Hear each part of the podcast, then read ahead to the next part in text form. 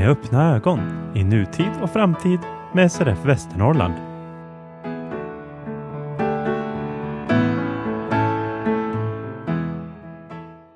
Första februari är inte bara första februari, det är dessutom den här podcastens tvåårsdag. Hade vi haft något att skåla med, som vi inte har, så hade vi naturligtvis gjort det, men vi får tänka oss en digital skål. Om ni vill kan ni pausa nu, gå och hämta era glas med vatten eller annan lämplig förtäring och höja dem och utbringa en skål för podcasten med öppna ögon. Om ni så tycker det är värt, vi tycker det i alla fall. Och vi, det är alltså undertecknad Peter Tjernberg och eh, poddens producent och klippa Kristoffer Thelin. Hej du! Hej! Två år har gått. Hur, hur, hur, sportfråga, hur känns det? Jo, men det känns bra. Det, det har ju varit lite upp och ner i hur lätt det har varit att göra podden, hitta material, eh, haft tid att klippa. Eh, det, Va, ja. Vad är det svåraste och det lättaste? Om du, du tänker visionen som, som du hade i huvudet innan vi började med det här kontra hur det har sett ut? Ja, men det har blivit ungefär som jag hade tänkt. Eh, jag hade nog inbillat mig att vi skulle lyckas hitta mer material från, från våra egna aktiviteter än vad vi har kunnat göra. Eh, och det man inser när man ska producera ett avsnitt i månaden att så mycket att hämta material som blir nytt och intressant finns egentligen inte om man inte ska repetera allt för mycket. Så vi kommer ju, och vi har ju behövt göra liksom undantag från från det att bara rapportera från våra, våra egna aktiviteter. Men på det sättet har ju de här personporträtten vi gör varit väldigt bra för att kunna ta upp material. Och det tror jag är någonting som vi ska fortsätta med. Personporträtt och självklart gärna att vi tar emot tips av er. Vi kommer ju att rabbla våra kontaktuppgifter i slutet. Och det är naturligtvis så att självklart kan vi spegla någonting som vi redan har speglat, men eh, det kommer ju en årlig skidresa, det kommer alltid nya årsmöten och visst kan man göra saker från det något år senare, men vi vill också försöka vidga gränserna lite och tänka på mixen i den här podcasten. Men eh, tycker ni att vi glömmer något så hör av er. Kontaktuppgifter som sagt i slutet. Orka lyssna och häng med. Det här är ett jubileum och vi tänkte vi måste slå till med något stort. Vi måste slå till med något extra. Vi har suttit och pratat en del, både du och jag och andra i styrelsen och tillsammans med andra, om eh, podcasten och vad vi spelar för roll i samhället. Och vi tyckte, eh, skulle man kunna sätta in det här i något annat sammanhang? Och då gled vi in och pratade om annan media, journalistik, eh, mediaägande, hur ser mediamarknaden ut? Vad har hänt inom journalistyrket? Vi är inga journalister, men vi låtsas ju emellanåt. Vi har i alla fall inga betyg, utan, utan vi, vi tillhör de glada amatörernas gäng. Men ändå så ville vi på något sätt försöka spegla det här. Vi sökte intervjupersoner och eh, till slut så skickade vi ett mejl till en nestor inom svensk journalistik, Jan Guillou. Eh, för vi tänkte vi siktar högt och så svarar han nej och sen får vi gå vidare. Men karln svarar ja. Kommer du, ihåg, kommer du ihåg det när jag skickade ut det på ett sms att han är med? Han vill vara med i podcasten. Det, det var faktiskt ganska otroligt det är fortfarande märkligt att, att jag har fått besöka det geoska hemmet som skedde i slutet av 2023. Jag, jag tror inte jag har landat riktigt. Det var uppe på våning tre och jag vet inte om jag kommer ner riktigt än. Det var märkligt att besöka den person som man har läst en massa böcker av. Jag vet att du har sagt någon gång att han har lärt dig eh, samhällskunskap, eller hur var det du sa? Jag sa att han är ansvarig för mitt MVG i samhällskunskap under högstadiet. Och MVG var högsta betyget med de mått som fanns när vi gick i skolan, ska sägas. Precis. Med, vad hette det, med, med beröm de god... Nej. Ja, mycket väl godkänt. Mycket väl godkänt. Det var inte sånt där som jag fick så ofta, men eh, bra att du fick det i alla fall. Jag tror inte Mr Gu behöver någon närmare presentation, men om så skulle vara. Han föddes den 17 januari 1944. Efter att ha studerat juridik kom han att arbeta som journalist. 1973 blev han riksbekant genom den så kallade IB-affären som vi också kommer att återkomma till under samtalets gång romanen Ondskan, böckerna om Carl Hamilton, böckerna om korsriddaren Arn Magnusson samt de tio böcker som berättar en släktsaga under hundra år har gjort honom till en av Sveriges mest lästa författare. Under 80-talet ledde han tv-programmet Rekordmagasinet. 1984 erhöll han Stora Journalistpriset. Han var ordförande för Publicistklubben 2000 2004. Han medverkar alltjämt som kolumnist i Aftonbladet. Han är ett stycke levande historia, men i allra högsta grad aktiv i sin samtid. Jan Guillou, varmt välkommen till podcasten med öppna ögon. Tack för det. Hur står det till med dig annars nu? Eh, jag blev gammal för några år sedan eh, och hade inte haft några föreställningar egentligen om vad det skulle innebära. Eh, men alltså, det blev mycket konkret. En, ett eh, nervskada i ryggen som kallas för spinal stenos. Eh, som inte har med muskler att göra. Eh, men dock ett nervsystem som styr benen.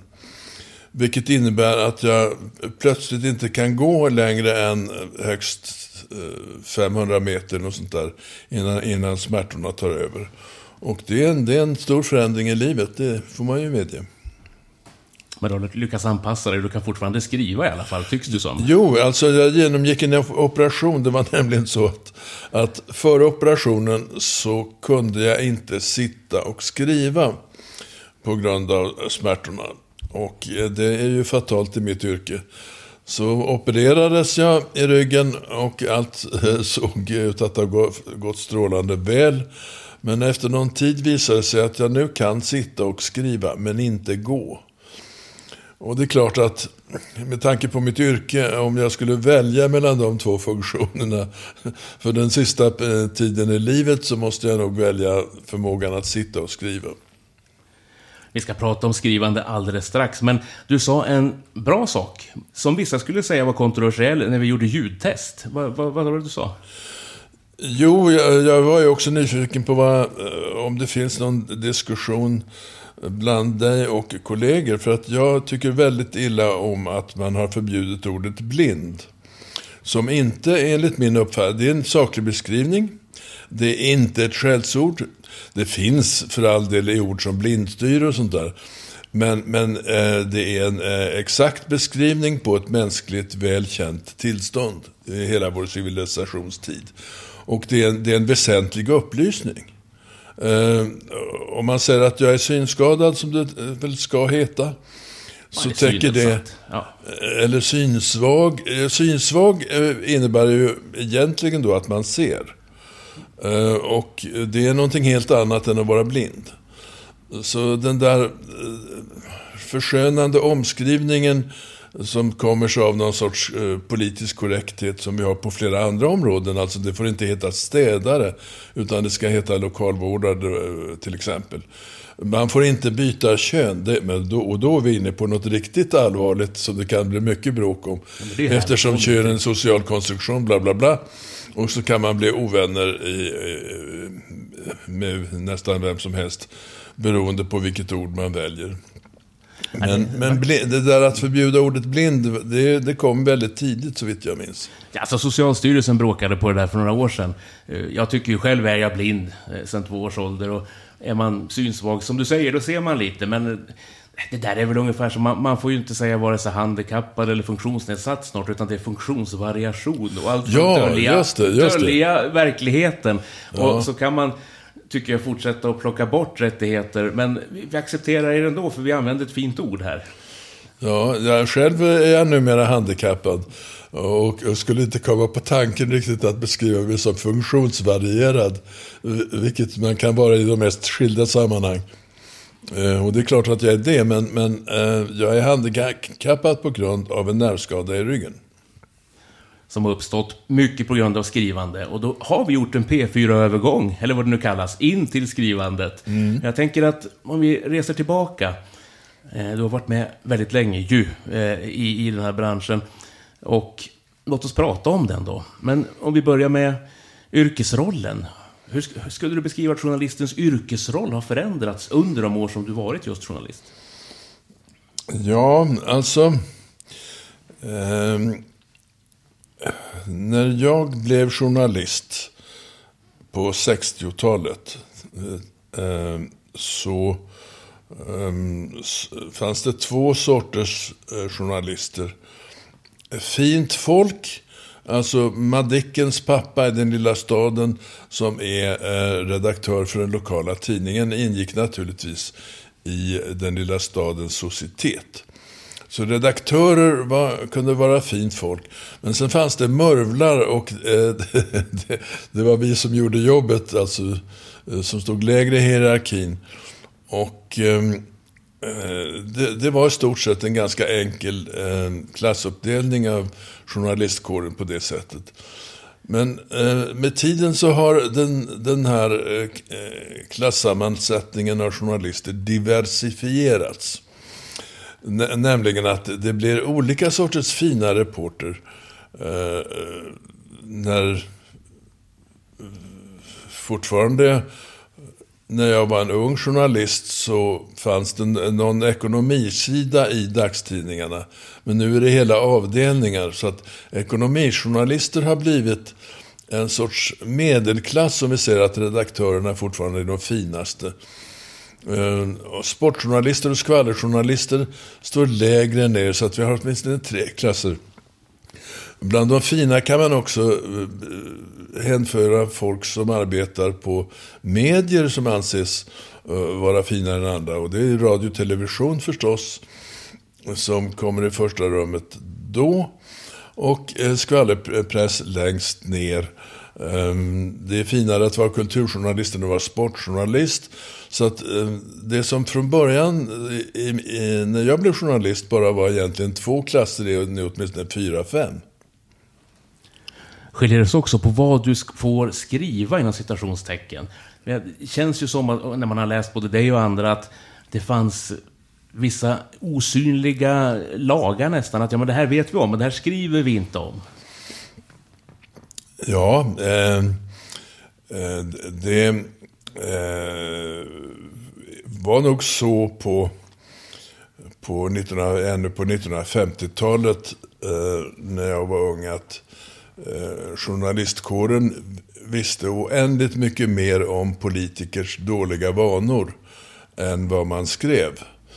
Eh, eh och samma gällde förstås kungahuset för att ta ett annat eh, förbjudet område för eh, åtminstone anständiga journalister. Detta ord anständiga nu inom citationstecken. Eh, och det där har naturligtvis med snabbare medier och framförallt alternativa medier brutits ner fullständigt. Så det finns inte längre områden som, som, som man inte bör skriva om. Till de förbjudna områdena eh, under kalla kriget, alltså eh, man kan säga fram till eh, 80-talet, hörde också försvaret och försvarets hemligheter. Jag anar att du, du möjligen var ute efter den associationen. Och, men det, men det Eh, Eh, lever inte kvar i samma utsträckning, eh, om ens någon. Nej, det är ju en sak som har ändrats och som flera av er som var med också gick i bräschen för. Att man vågade svära i kyrkan, eller vad man ska kalla det för, vågade börja syna de här sakerna.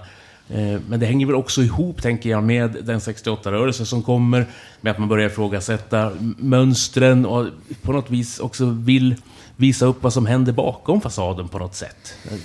Det känns som att det blir en tuffare journalistik. Skjutjärnsjournalister eh, börjar pressa partiledare. Tidigare har de suttit i radio och läst ett föredrag i princip. Ja, alltså det...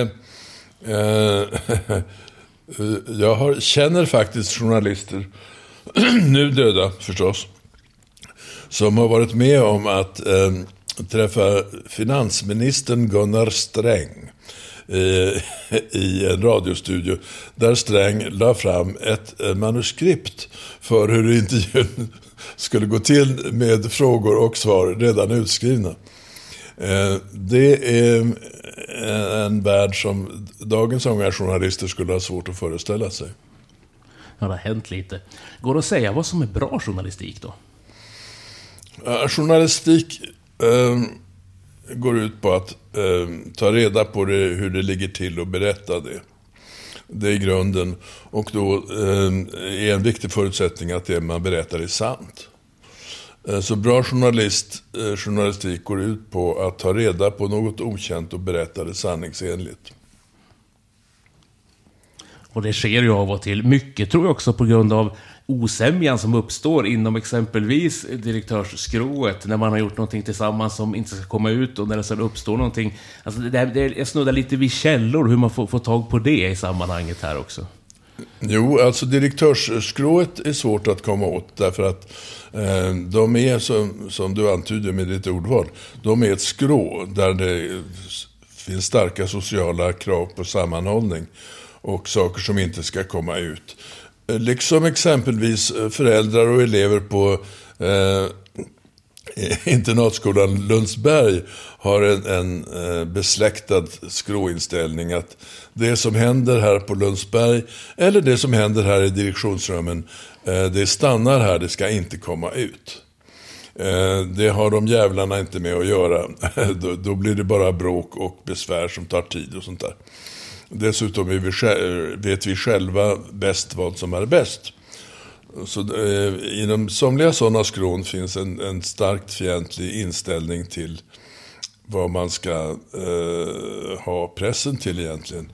Men när de blir ovänner så kan de använda sig av en utomordentligt moment i vår grundlag, nämligen den så kallade meddelarfriheten. Vem som helst har rätt att vända sig till medierna och anonymt överlämna uppgifter utan att drabbas av repressalier, utan att ens kunna efterforskas till sin identitet.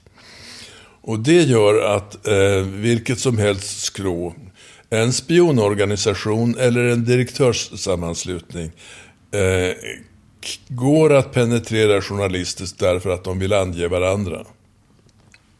Och det är väl så en, en x antal större avslöjanden har kommit till också kan man tro. Att någon säger nej men nu, nu lyfter vi luren eller agerar på något sätt så det här kommer ut till slut. Ja visst.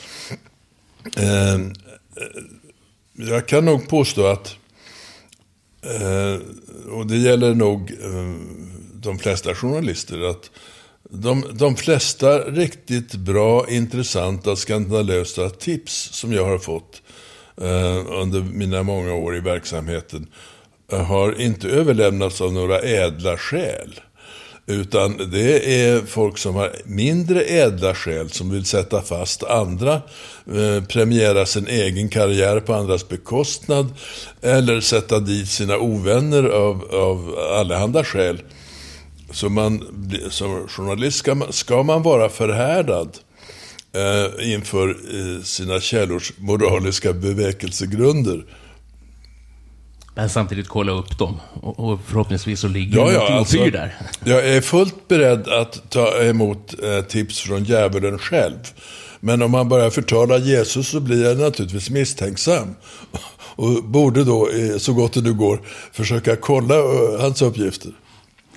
Kan det finnas fördelar med de här nya kanalerna? Vi sitter i en podcast just nu. Det finns också andra, både poddar och eh, Sen kan man blanda in sociala medier om man så också vill. Men, men om man börjar där och tittar på de nya kommunikationskanalerna som finns och som kommer och breder ut sig. Och som ibland tycker jag hetsar det som de kallar gammelmedia. Alltså ska vi säga papperstidningar, eh, public service etc. Är det något som är bra med att det kommer fler sådana här saker?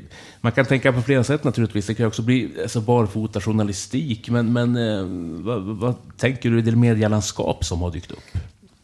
Ja, alltså å ena sidan är den här floran av, av um, uh, nya medier, som väl är samlingsbeteckningen, mm. uh, en god sak därför att Eh, det utgör en sorts garanti på att ingenting kan hemlighållas i Sverige av politiska skäl.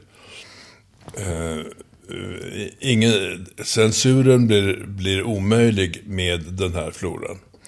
Å andra sidan så, så är det en väldig skillnad på eh, de etablerade mediernas förhållande till lagen. Alltså, allting är inte, faktiskt inte tillåtet att skriva eller säga vad, man, vad nu än folk tror om den saken. Man får inte, för, exempelvis för att ta det som är enklast att begripa, eh, man får inte förtala sina medmänniskor. Eh, och eh, på den punkten så får man väl säga att de sociala medierna eh, vid många handa tillfällen har uppvisat en, en bristande respekt eh, för det etiska systemet som ska eh, hålla journalistiken i, takt, eh, i tukt och häradsförmaning alltså utan att vi ska behöva lagstifta. Hur säkrar vi en trovärdig journalistik då, tänker jag? För det känns ju också som att fler och fler, jag vet inte om jag är fördomsfull, men yngre kanske framför allt, väljer ofta att titta på sociala medier. Det är gratis, man behöver inte betala en tidning, man behöver inte klicka in på en artikel och betala för den. Jag kan läsa något som någon kompis har länkat till på Facebook. Eh, det är ju smidigt, men samtidigt funderar jag mycket på det. Vad, vad händer med själva trovärdigheten i journalistiken till slut?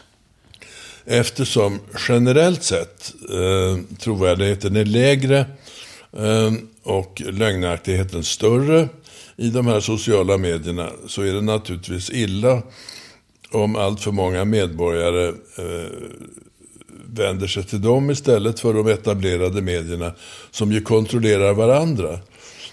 Om jag skriver något eh, uppenbart felaktigt i min kolumn så är det inte så att det kommer att undgå allmänheten på något sätt. Utan allmänheten, liksom jag själv, kommer att bli mångfaldigt upplyst på den punkten av, av de konkurrerande medierna. Och den kontrollen gäller inte riktigt de här sociala medierna därför att eh, det, det, är en, eh, ett, ett, hav av snatter där ute i eten eh, där, där eh, man inte kan hålla på och jaga upp felaktigheter och dementera hur som helst.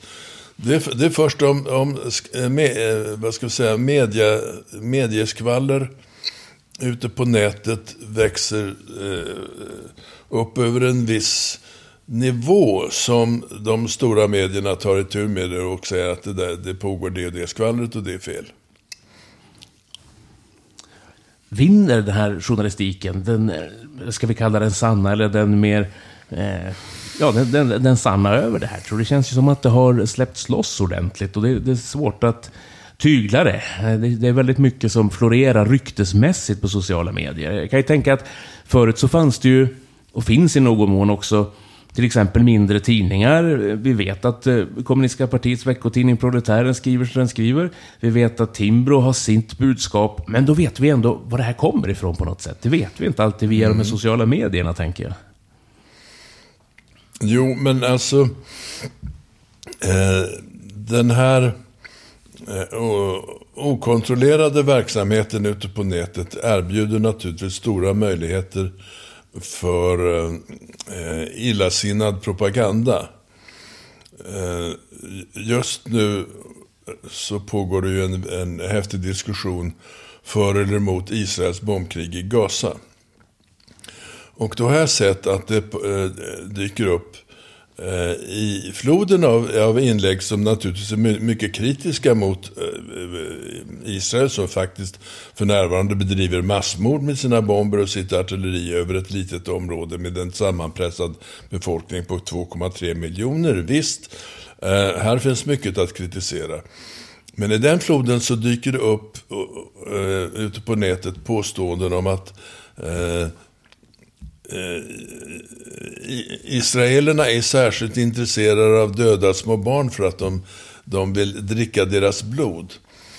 Eh, det där luktar för mig inte bara eh, 1700-1800-tal, utan det, det, finns en klar rysk brytning i den typen av, av antisemitiska påståenden.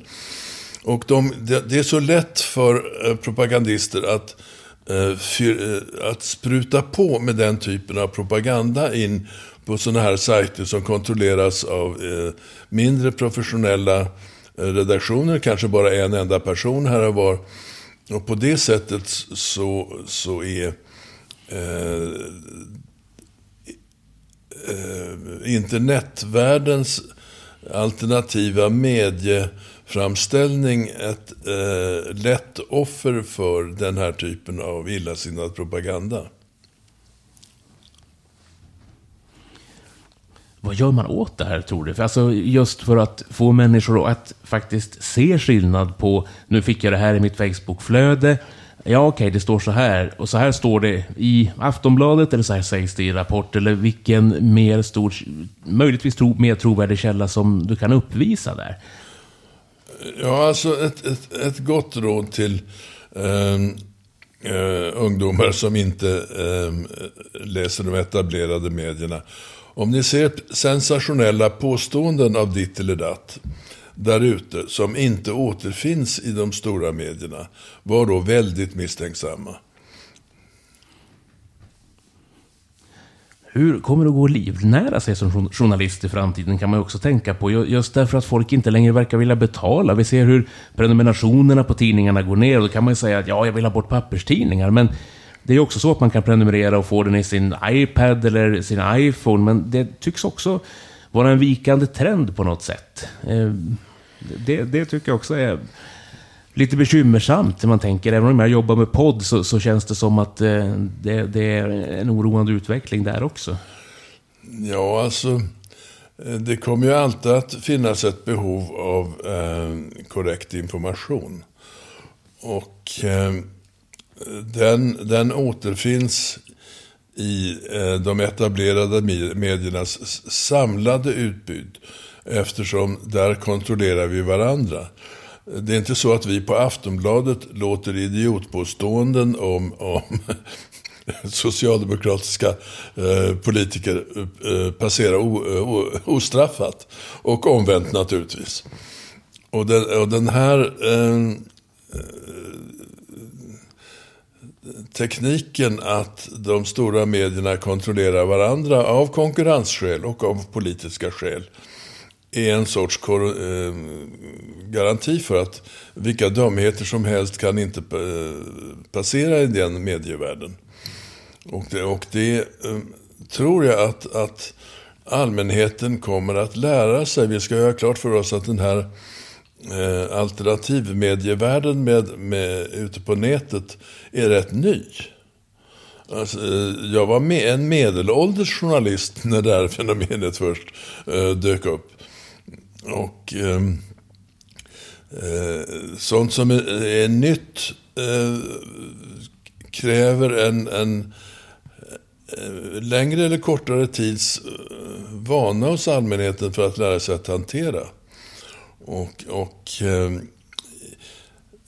få, eh, inte alla, men få människor vill ju eh, ägnar sig åt medier som, där man kan misstänka att eh, en stor del av informationen är felaktig. Det kommer förhoppningsvis en bättre generation, eller mer rustad generation längre fram kan man tänka sig. Ja, det tror jag. Ju mera vana vi blir med, med att hantera den nya tekniken, eh, desto bättre kommer vi att eh, behärska den. Eh, ägandet kan man också fundera på inom journalistiken. Det funderar på ibland när man hör framförallt kanske från högerhåll, man pratar om att man ska producera vård, man ska producera bilar.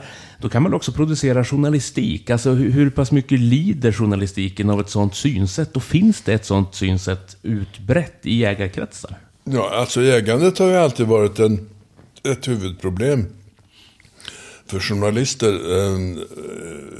Förr så hade det eh, att göra med ägarens politiska hemvist. Det var ju inte så att man fick skriva skit i Aftonbladet om sossar. Eh, eller eh, om folkpartister i Expressen. Eh, eh, idag har det blivit lite lätt, lättare på den punkten. Men, men ägandet var från början politiskt styrt.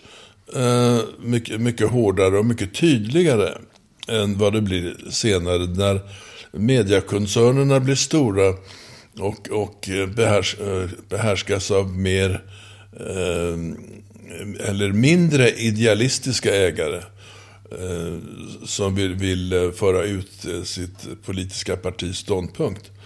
Arbetarrörelsen kämpade ju väldigt hårt länge för att bygga upp en alternativ press med en alternativ verklighetsbild.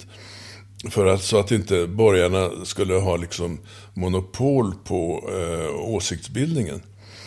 Men, men den där gamla politiska uppdelningen har, har eh, blivit allt mer lös i kanterna. Därför att eh, ägandet har blivit mer affär.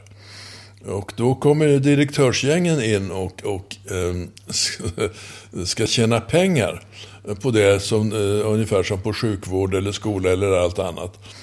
Och när, när vinsten snarare än det politiska budskapet är, är det viktigaste för medieägarna då uppstår en annan typ av, av eh, förtryck. Eh, de senaste 25 åren har präglats av direktörs och lönsamhetstänkande i medievärlden.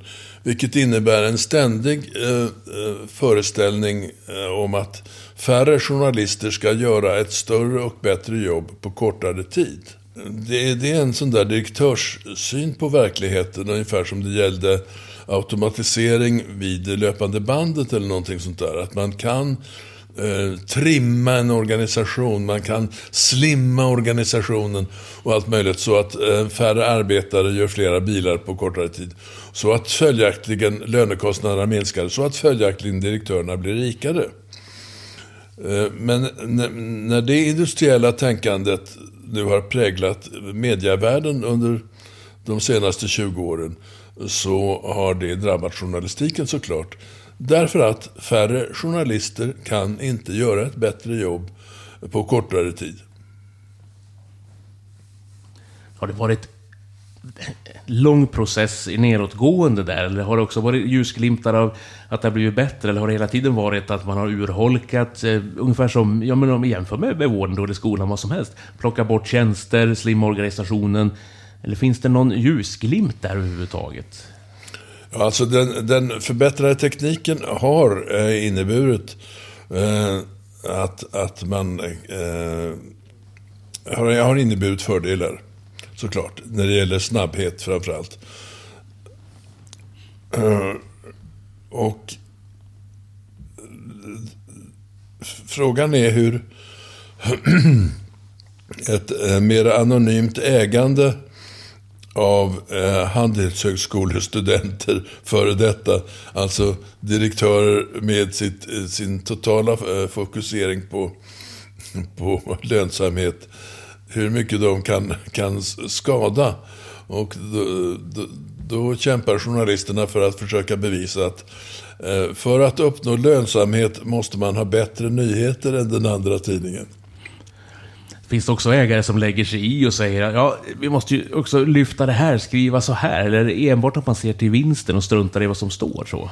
Ja, det finns ägare som lägger sig i, men det är allt mer sällsynt. Plötsligt inser jag att det blir lättare att, att hitta Eh, hitta exempel från förr i världen.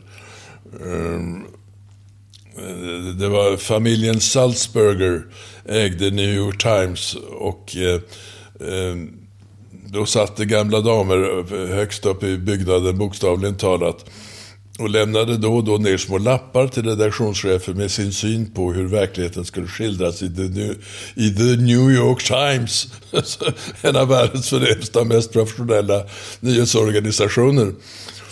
Och då eh, var ju inte eh, ägartanternas eh, eh, journalistiska omdöme eh, alltid i klass med den, den höggradigt professionella eh, journalistkår som de hade anställt.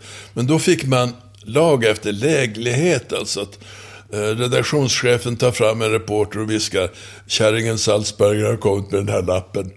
Och där står att jag, när, när jag och Harry flyttade till New York så var det så eh, städat på gatorna. Men nu är det så mycket sopor ute sådär och, och eh, jag tycker att tidningen bör göra någonting åt det. Ja, du vet vad som gäller, det är en notis på sidan 28. Men eh, det, det, här kan ju i sällsynta fall leda till att reporten eh, i den här historien jag tänker på, så, som skämt gav, det där var ju en typ av lapp man ger till den yngste volontären eller yngste nyanställde. Men han gav lappen till den stora stjärnreportern. Som inte skrattade, inte fnös eh, inte gjorde en min, vek ihop lappen, stoppade i, den i, i bröstfickan och gick. Efter tre dagar började redaktionschefen bli orolig och tänkte, va, alltså, så hårt behövde han väl inte ta det där lilla skämtet. Men då kom stjärnreportern tillbaka med en story. Det var maffian som hade tagit över sophanteringen i New York. Och det hade lett till de här förfärliga konsekvenserna. Det var ett jätteskop med andra ord. Mera sällsynt exempel på lyckat ägarinflytande. Precis, och det känns ju som att det är också lite dåtida med tanke på hemvisten på tidningarna som fanns. Och att man väl också kunde, jag tror du nämnde det själv i dina yrkesmemoarer, att man kunde, är det randa man kallar det, när du får frisera sanningen lite, eller Ja. bygga? Alltså det där, hur funkar det? Eller funkade det? Ja, alltså det är att färgsätta berättelsen med påhittade eh, detaljer. Eh, med oklara källor som exempelvis taxichauffören. Eh, regeln sa väl emellertid att man fick ju inte ljuga och göra om storyn. Det bara var en sorts färgsättning. Som, som där, där osanna detaljer eh, tjänade till att, att göra, eh, skapa på något sätt mera livaktig läsning. Men eh, det, det funkar inte idag därför att kontrollsystemen är så pass eh, starka, bland annat från konkurrenter eh, som skulle eh, genast upptäcka sånt där. Så att det, det är ingenting att rekommendera för dagens unga journalister. Men du fostrades i det när du kom in. Ja, jag fostrades som sån. Jag blev eh, reporter 1966 och eh, de stora eh, reporternamnen då eh, Barbro Alving var ett eh, mycket känt sånt namn under signaturen Bang. Eh, hon rapporterade från krig i både Finland och Spanien med mängder av detaljer som man i efterhand måste fråga sig hur fan fick kärringen reda på det? Eh, det fick hon inte, det är omöjligt.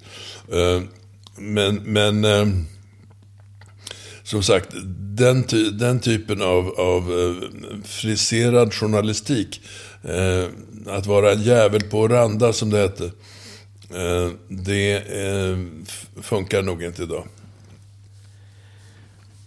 Och vi hoppar över på ett annat ämne, nog så allvarligt. Det finns ju uppgifter, jag är inte säker på statistiken för jag har inte läst det själv, men på och att fler och fler journalister, man drar sig för att skriva om vissa ämnen. Därför att återigen, vi har nätet, vi har nättrollen som sätter in attacker. Eh, det blir hårdare att vara journalist känns det som. Ja, det är det. Ehm, eh, alltså vi har eh, det övervägande stora problemet där eh, på det området är Sverigedemokraterna. Därför att de eh, har satt i system att förfölja journalister som kritiserar Sverigedemokraterna eller skriver eh, saker som Sverigedemokrater förväntas högerligen ogilla. Eh, Alla invandrare är inte förbrytare. Bara ett sånt påstående eh, kan eh, väcka raseri hos Sverigedemokrater.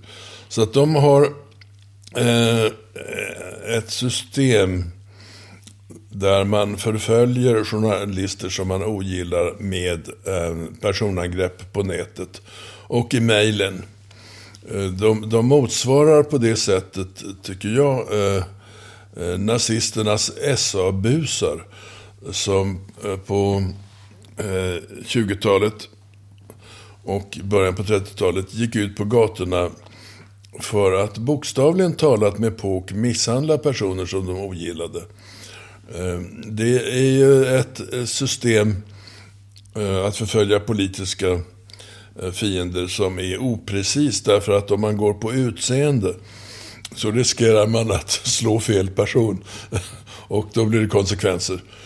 Dagens SA-busar ägnar sina, sin våldsverksamhet inte med påk utan med datorer. Att, att man överöser eh, framförallt kvinnliga journalister med hot och förolämpningar eh, så till den grad att, att de faktiskt får många journalister att lägga av, att sluta söka sig nytt jobb. Eller, eh, som du började med att fråga, undvika vissa ämnen. För man vet att då blir mejlen fullproppad med, med hat. Och det är förvånansvärt eh, många journalister, jag kommer inte ihåg siffrorna nu som Journalistförbundet undersökte, men det var sånt där som att eh, 60 procent av alla journalister som har skrivit politik har varit med om det. Eh, 30 procent har sökt sig till andra yrken. 40 procent går med på att de undviker att skriva om vissa ämnen. Därför att den här strömmen av, av, hot och förbannelser eh, ingående beskrivningar av ens ofördelaktiga utseende, bristande eh, intelligens, eh, eh, ens, ens eh, eh, bristande förmåga som älskare, allt möjligt. Eh, sånt rasar in. Och det är svårt att eh, förhärda sig. Jag är, vet ju det, jag är kolumnist i Aftonbladet. Skriver jag om Sverigedemokraterna eller något särskilt ämne som intresserar dem, eller där de känner sig engagerade, så eh, får jag hundratals inlägg i min mail eh, nästa dag. Som ger ett intryck av att, att man är utsatt för någon sorts folkstorm. att, att allmänheten så till den grad ogillar det man skriver. Eh, att, man, att man drabbas av en sorts eh, synvilla, om du ursäktar uttrycket. Där, där, där man eh, inte riktigt kan föreställa sig att, ja men vänta nu, tänk efter. Eh, jag är Aftonbladets mest lästa kolumnist. Aftonbladet är Sveriges största tidning. Det kanske var 400 000 människor som läste det här. Och nu har jag fått 200 mejl.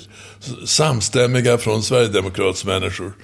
Eh, det, jag kanske inte ska ta så illa vid mig, men det är svårt att tänka förnuftigt. Ja, och de som tycker det är bra skriver väl sällan. Det är så också, tror jag. Ja, nej, varför ska man göra det? Eh, ja, det är för att säga, fan vad bra. Men, men jag tror som sagt det är ett lättare steg för de som säger, nej nu, nu, nu, ska, vi, nu ska vi ta i igen här. Verkligen. Men du har aldrig haft några tankar på att backa från något ämne? Du känns stridsvillig på något sätt från, från början och fortsatt?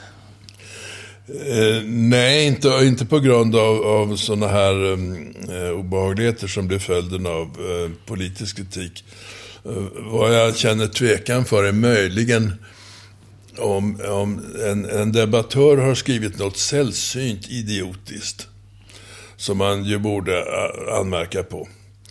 Men om denna debattör är ung och kvinnlig, politisk motståndare av ett eller annat slag, höger eller eh, vrålfeminist eller någonting sånt, så skriver jag nu vad jag anser om denna förmågas eh, missförstånd om vad som var krigslagar 1945 och vad som är krigslagar eh, 1900, eller 2023. Så blir det ett jävla tjat om, om, om att jag är en gubbjävel som ger mig på på eh, unga flickor därför att jag känner mig förbisprungen, eh, känner mig hotad, bla bla bla. Och eh, den, den diskussionen vet jag att jag eh, har undvikit vid några tillfällen genom att låta de jävlarna löpa. Hur länge har du kallats gammal? är en nyfiken fråga. Är det sen 50-årsdagen eller då man har kommit på plötsligt att nu kan vi plocka fram det här icke-argumentet? Mm, det, är, det är ganska nytt.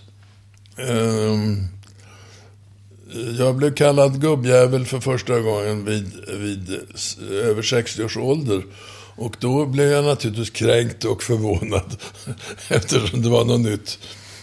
Uh, numera har jag förlikat, jag fyller 80 om en månad, så numera har jag förlikat mig med tanken att det, det kan äga sin riktighet. Om man ser det ännu större perspektivet då, pressfriheten på sikt. Du snuddade själv och det pratade ganska ingående om SD och det ska man ju göra för de är ju klart uttalade att ta itu med media.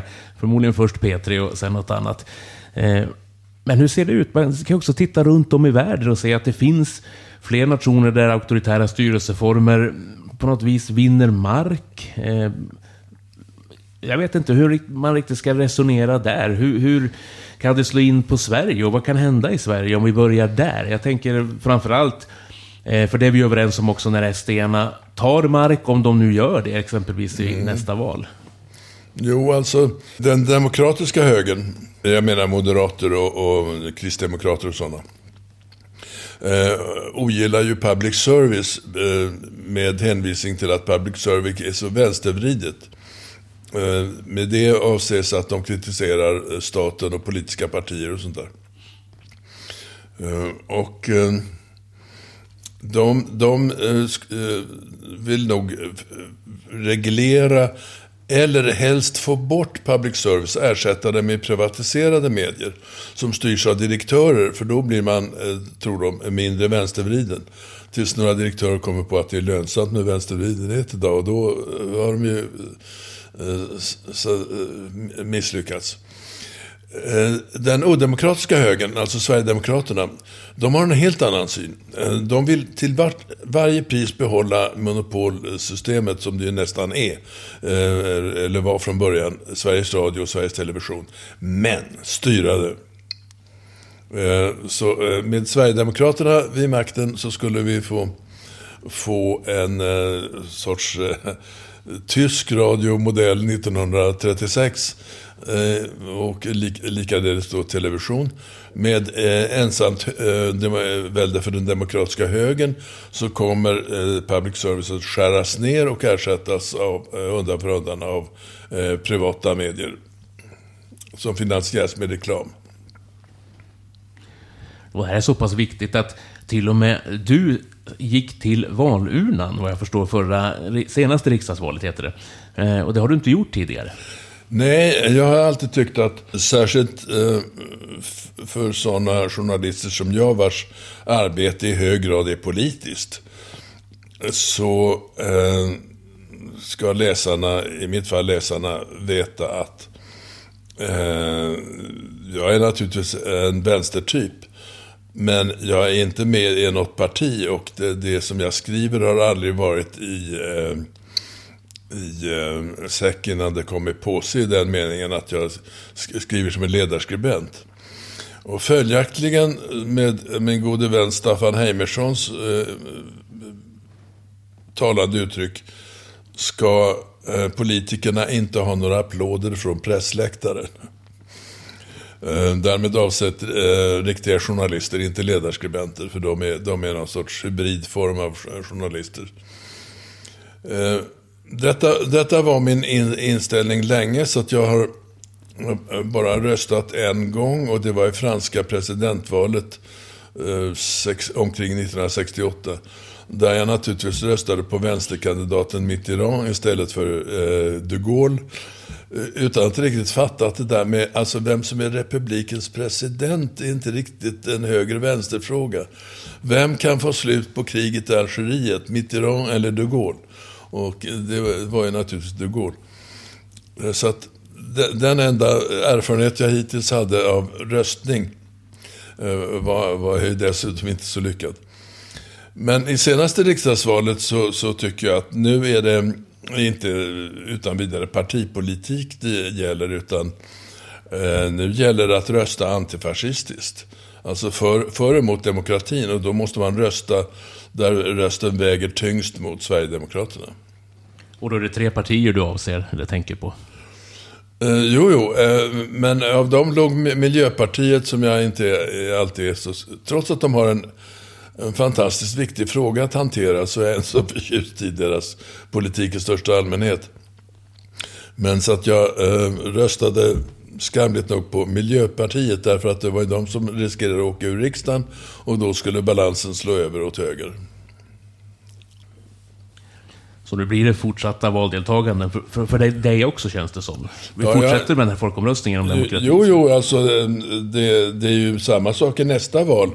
Eh, faran är ju att Sverigedemokraterna växer sig starkare och starkare. Och så länge de inte har makten så ska jag vara kvar i Sverige och skriva. Eh, och då också rösta mot dem eh, på effektivast möjliga sätt när det är riksdagsval. Vi ska fortsätta med journalistiken, men innan, alltså, vad, vad, har du för bild att ge av varför SD växer så förskräckligt egentligen? Vad, vad är det som de har lyckats med? Något har de ju lyckats med. Ja, de har lyckats. Eh, och det är de ju inte ensamma om. Det, alltså, det, det, det är ju samma sak i, i USA. Eh, att, att framställa eh, muslimerna som de onda i världen. Eh, under kalla kriget så, så var ju världen tydligare på det sättet att de goda var vi på västsidan och eh, de onda var, var kommunistdiktaturerna i öst. Men när de föll ihop så behövdes en ny fiende och eh, från 1990 och framåt några år så dröjde det innan det faktiskt blev islam. Och det är... När jag såg de första tecknen på 90-talet att Va?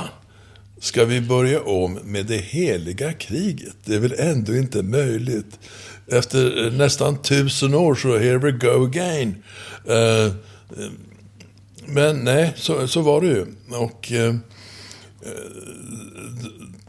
då har eh, det vuxit fram en allt starkare bild av att fienden inte längre eh, av självklara skäl inte längre Sovjetunionen, inte ens Kina, utan det är islam som är vår fiende.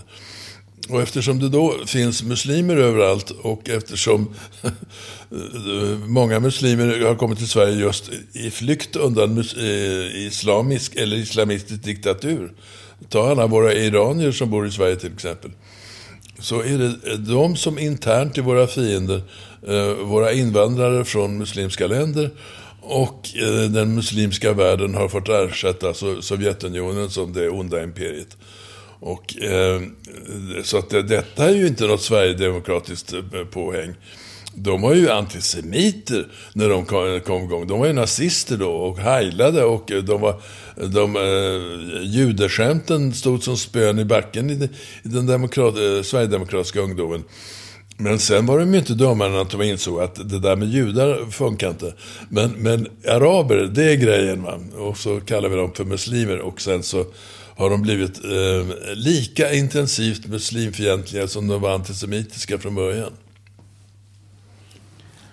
Och det har funkat.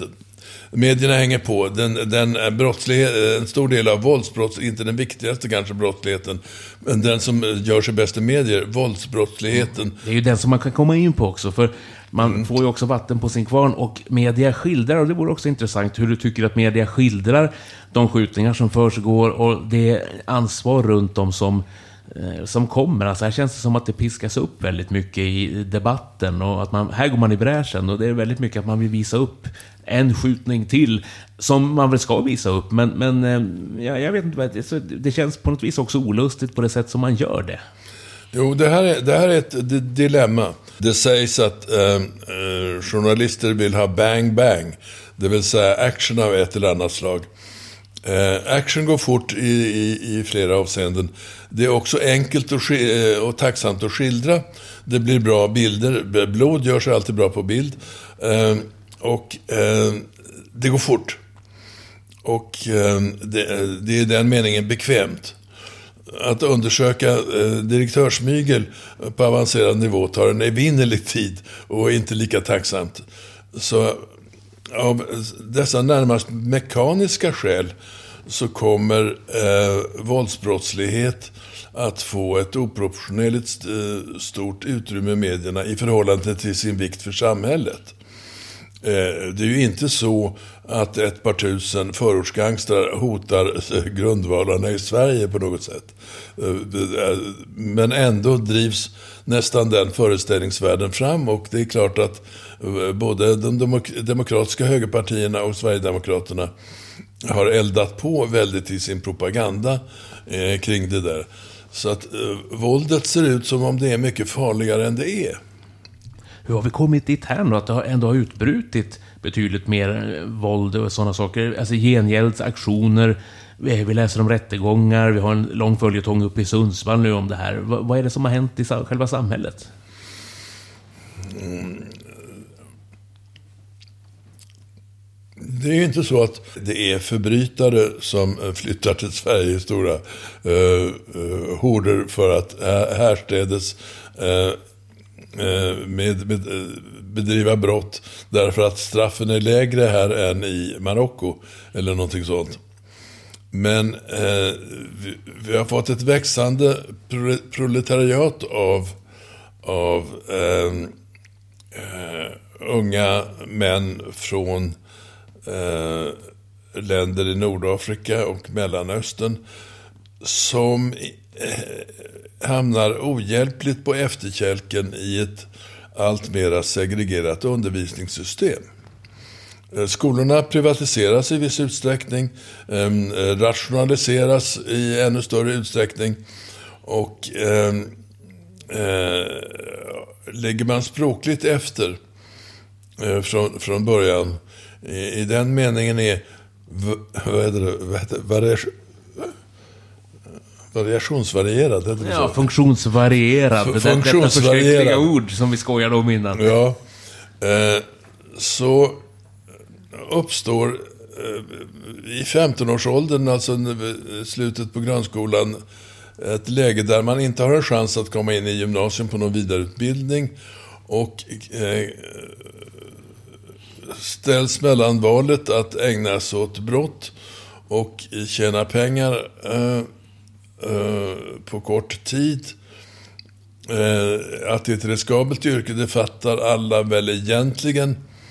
Eh, men valet blir ändå för frestande därför att alternativet som outbildad 16-åring ger sig ut på en arbetsmarknad i Sverige och dessutom heta Mohammed är, är, är inte särskilt attraktivt.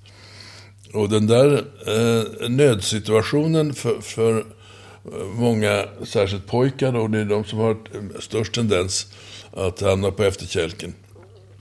Flickorna är mera övervakade nämligen. Eh, det det eh, leder till en, den enkla kriminaliteten, nämligen våld. Uh, våld är det som alla uh, unga män uh, i en eller annan mening kan orientera sig kring, behärskar, har en aning om hur det går till och vad man gör. Uh, och uh, då, då blir det, den vägen alltför lätt att välja eftersom uh, den laglydiga vägen för en outbildad 16-åring som heter Mohammed inte är särskilt attraktiv. Hur bryter man det här då? Tror du det känns ju som att det är uppsplittrat med skolsystemet och eh, återigen mycket kanske de här nyliberala eh, värderingarna som slår igenom och som också skapar segregation på något vis. Den viktigaste eh, insatsen för att eh, bryta det här hopplöshetsläget vore att demokratisera skolan. Eh, det är en eh, Eh, mycket gammal socialdemokratisk eh, idé som jag har eh, få, faktiskt fått uppleva. Så pass gammal är jag att när jag flyttade från den mycket eh, socialt segregerade miljön Saltsjöbaden in till Stockholm för att börja i läroverket i, i 1-5. Den femåriga realskolan där man gick fyra år och sen gick man vidare till gymnasiet. Så hamnade jag i en eh, skola, det är 1955 som är den eh, produkten av den socialdemokratiska reformverksamheten under några decennier. En skola för alla. Det innebar att vi var eh, 35 pojkar enbart i gossläroverket Vasa Real. Där det upprätthöll en, en eh, mycket noggrann disciplin. Alltså där pratades inte... Eh, eh, eh, man- stod upp och hälsade när magistern kom in. Det var en militär nästan disciplin. För att annars kan inte 35 pojkar i 12-årsåldern åtnjuta någon undervisning. Och i den klassen, jag- kom från ett enklassamhälle i, i, i Saltsjöbaden. Men här upptäcker jag att so, sossar finns i verkligheten. Det var, jag hade klasskamrater som fullständigt oblygt medgav att jag hade aldrig träffat en sosse i hela mitt liv. Möjligtvis serveringspersonalen eh, eh, eller så, men, men inte, eh, framförallt inte jämnåriga. Utan här fanns eh, fattiga gossar, rika gossar, gossar från medelklassen och ett fåtal från överklassen. Och eh, vi hade samma villkor. Alltså det som då i en sån skolklass eh, blir det prestigemätandet, mätande är inte eh, ens efternamn eller ens förmögenhetsställning, eller föräldrarnas förmögenhetsställning. Utan det är hur bra man är i handboll och fotboll. Eh, hur bra man klarar, eller dåligt man klarar skolan. Eh, och eh, det är det som gäller. Alla har samma eh, chans. De som är dåliga i idrott anlägger då portfölj och eh, slips redan i tolvårsåldern och blir plugghästar, men eh, lycka till. Eh, den vägen går också att vandra. Och eh, i den eh, klassen får sådana som Leif GW Persson chansen. Sådana som jag skulle alltid få chansen. Eh, men Leif GW Persson skulle inte ha varit professor om han hade gått i, i, i dagens nia.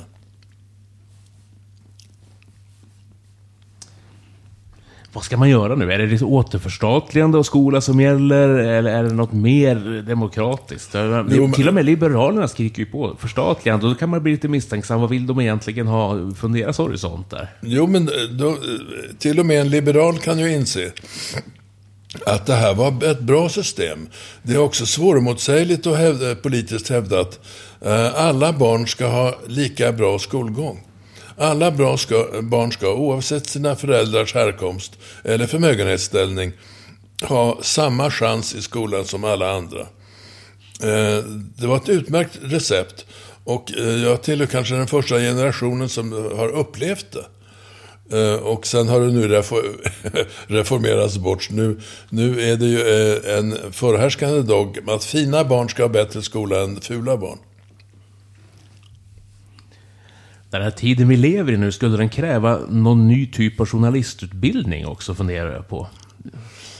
Uh, Nej, det tror jag inte. Alltså det, uh, journalistiken är i väldigt hög grad ett erfarenhetsyrke.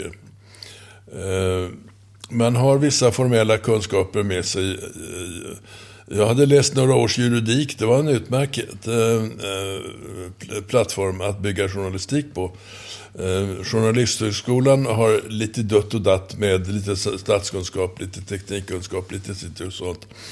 Men eh, när, man sen eh, kommer eh, ut på, i arbete vid någon gång före 25 års ålder så är den, de följande erfarenheterna det som gör att man lär sig. Man lär sig av äldre kollegor. Jag lärde mig förfärligt mycket eh, på krogen. Genom att bara... Eh, där journalistkrogar där man, tydde sig till de äldre eh, kollegorna och hörde vad de hade att berätta om saker och ting. Vilket ju var eh, eh, både kul och upplysande. Känns som att det lite har försvunnit, kroglivet. Men det kanske finns någon annanstans också inom journalistkåren. Någonstans där man kan mötas. Det här kroglivet eh, har nog försvunnit bland annat beroende på eh, Eh, en, en, en positiv utveckling i samhället, nämligen den så kallade jämställdheten. Eh, den, den typen av äldre redaktörer som jag träffade på Tennstopet var inte sådana som eh, hämtade på dagis som inte ens fanns då. Eh, det var inte sådana som deltog i eh, hushållsarbetet. Utan de kommer hemrumlande på eh, kvällen efter en eh, trevlig seans på Tennstopet och förväntar sig då att hustrun har skött allting. Eh, så är det ju inte längre och därför har det helt enkelt eh, jag tror att det är den enklaste förklaringen till att det journalistiska kroglivet har reducerats kraftfullt. Och därmed tyvärr också det, det viktigaste universitetet, åtminstone enligt min erfarenhet och karriär, för en ung man som vill lära sig eh, eh journalistikens väsentligheter. Vi pratade om kritiskt tänkande förut och ungdomar, sociala medier.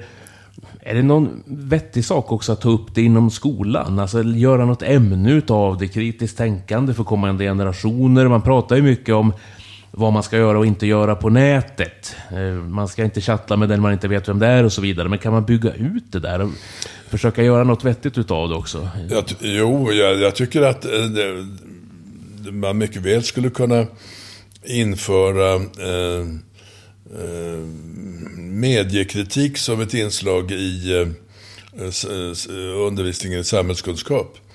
Eh, det, det vore kul eh, att lägga fram eh, fem olika var varianter på samma berättelser. Från eh, nätets grövsta eh, SD-varianter till eh, dagspress och Dagens Eko. Eh, och sen jämföra det för eleverna och förklara vad skillnaderna eh, går ut på. Så att det, borde ingå i ämnet samhällskunskap. Någonting som jag inte är särskilt bra påläst på, det är förslaget till nytt mediastöd. Jag vet inte hur du har... Eh, tillgodogjort dig det. Det har debatterats från, från höger till vänster, höll jag på att säga. Mindre medier har tyckt att det här känns hotfullt och man ska bedömas efter ett antal principer. Men vad, vad har du att säga om det? Ja, alltså... Eh, så, så, så, länge högern sitter vid makten så är det klart att mediastödet går ut på att dra in allt stöd till alla vänsterpublikationer. Eh, alla kulturtidskrifter och sånt där som kan misstänkas vara vänsterpublikationer. Vilket de ju i regel är också eftersom kultur eh, gifter sig bättre med en, en, en demokratisk sinnelag än med ett elitistiskt sinnelag. Så eh, det, det är egentligen en höger-vänster-fråga det där med, med mediestöd. Högern eh, vill ha eh, en högerdominans i alla medier. Eh, vänstern vill åtminstone, för vänsterdominans i alla medier är inte bra det heller. Och dessutom är det orealistiskt att ens föreställa sig vill, vill ha en större spridning på, på eh, det politiska samtalet och det kultur, eh, samtalet i kulturlivet. Så vill man ha eh, ett bredare mediestöd så får man akta sig för högern. För det vill de inte ha. Tror man kommer att lyckas med det här? För det ligger väl ett förslag som debatteras och kommer att beslutas om så småningom. Jo, men alltså eh, stora etablerade medier kommer alltid att få ett eller annat understöd. Eh, alternativa medier eh, kommer att vägas och mätas politiskt för att se om de håller, håller måttet enligt förhärskande regims eh, preferenser. Någonting som jag tycker är intressant också, det är att prata det som jag kallar från politik till juridik. Jag skrev någon insändare om det för x antal år sedan. Nämligen att man allt mer skyller på juridik. Alltså man har flyttat över väldigt mycket av politiken. Man har abdikerat, brukar jag kalla det för. Eh, till förmån för att kunna skylla på någonting annat, en lagstiftning. Och tittar man på organisationerna som jag själv verkar i, synskaderörelsen etc. Så landar man väldigt ofta i att ja, ska vi få till det här med en fungerande ledsagning, färdtjänst, då måste vi göra förstärkningar i lagen. Samtidigt kan man gå och fundera på hur mycket kan det stå i en lag? Hur mycket handlar det om solidaritet med personer som har ett visst behov för att funka i samhället? Eh, det där tycker jag är en diskussion som har kantrat över väldigt mycket åt lagstiftningshållet. Det, det, jag vet inte om du kan blicka både bakåt och framåt och göra jämförelser med eh, den debatten. Mm, jo, det är klart att Eh, Eh, om politiker vill undvika att genomföra sina vallöften ska de tillsätta en utredning. Eh, lagstiftningsproceduren är eh, tung och komplicerad och, och den blir värre att hantera ju flera smålagar det gäller att hålla reda på. Och så att inte nya lagar kolliderar med gamla och sådär. Så eh, mycket av eh, lagstiftningshetsen eh, kan väl förklaras med att, att det helt enkelt utgör något av den obotfärdiges förhinder. Att bli av med frågor genom att tillsätta utredningar för att lagstifta. Och sen fem år senare så kommer utredaren fram till att den där lagen behövs inte. Eh, och... Eh, eh,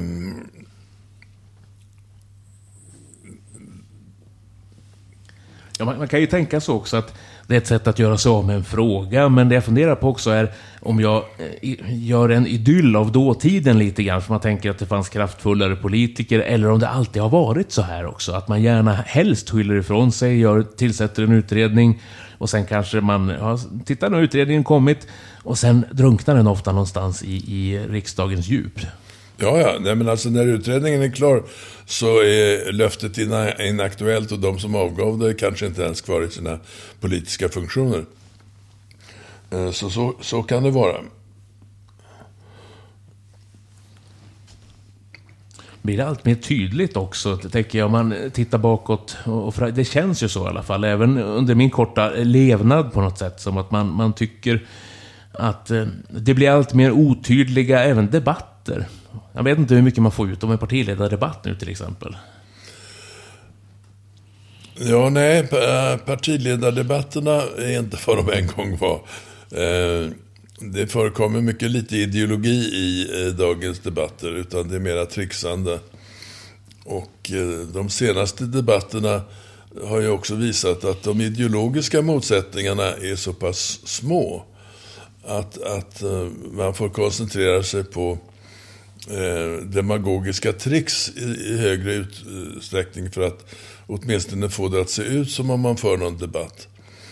Ja, men eh, huvudproblemet är inte bara mediaträning av politiker och, och, och eh, undervisning i konsten eh, som de har på, inom alla politiska partier. Att undvika att svara på frågor och sånt där. Utan det är att, att eh, det har skett stora ideologiska förskjutningar eh, under de senaste 40 åren. Eh, där socialdemokratin i, inte bara i Sverige utan också i Storbritannien exempelvis, eh, kom, på 80-talet kom på att man skulle bli mera höger eh, för att få flera röster, eh, antar jag i, i huvudsak. Men också att, att eh, det skedde en sorts förskjutning eh, som gör att eh, vän, vän, dagens vänsterparti vill jag påstå befinner sig till höger om socialdemokratin på det berömda året 1968. Det år när Socialdemokraterna Eh, fick eh, egen majoritet, över 50 procent av rösterna. Och den här... Eh, det, alltså, det, det, ett typiskt exempel är ju att det är inte minsann bara eh, borgerliga partier eller högern som vill privatisera allt och alla. Eh, snart luften också skulle jag tro. Jag läser på allvar förslag om att man ska privatisera vattnet i Sverige. Mm, jo, det, det har kommit. Så att, ja, snart blir det luften också.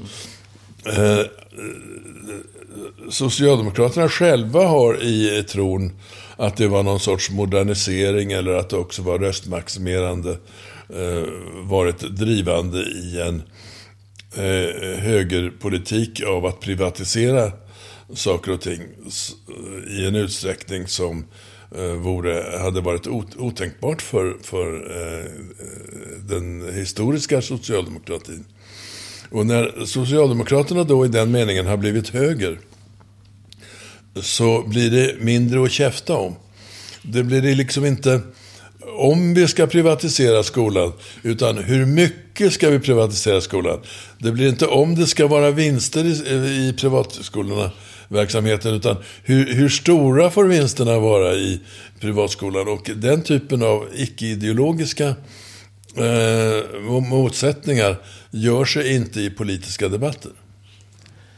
Nej, och trots det har vi också åtta partier mer än någonsin i riksdagen och en del mindre partier också. Det är fortfarande populärt att starta mindre och kanske enfrågepartier också.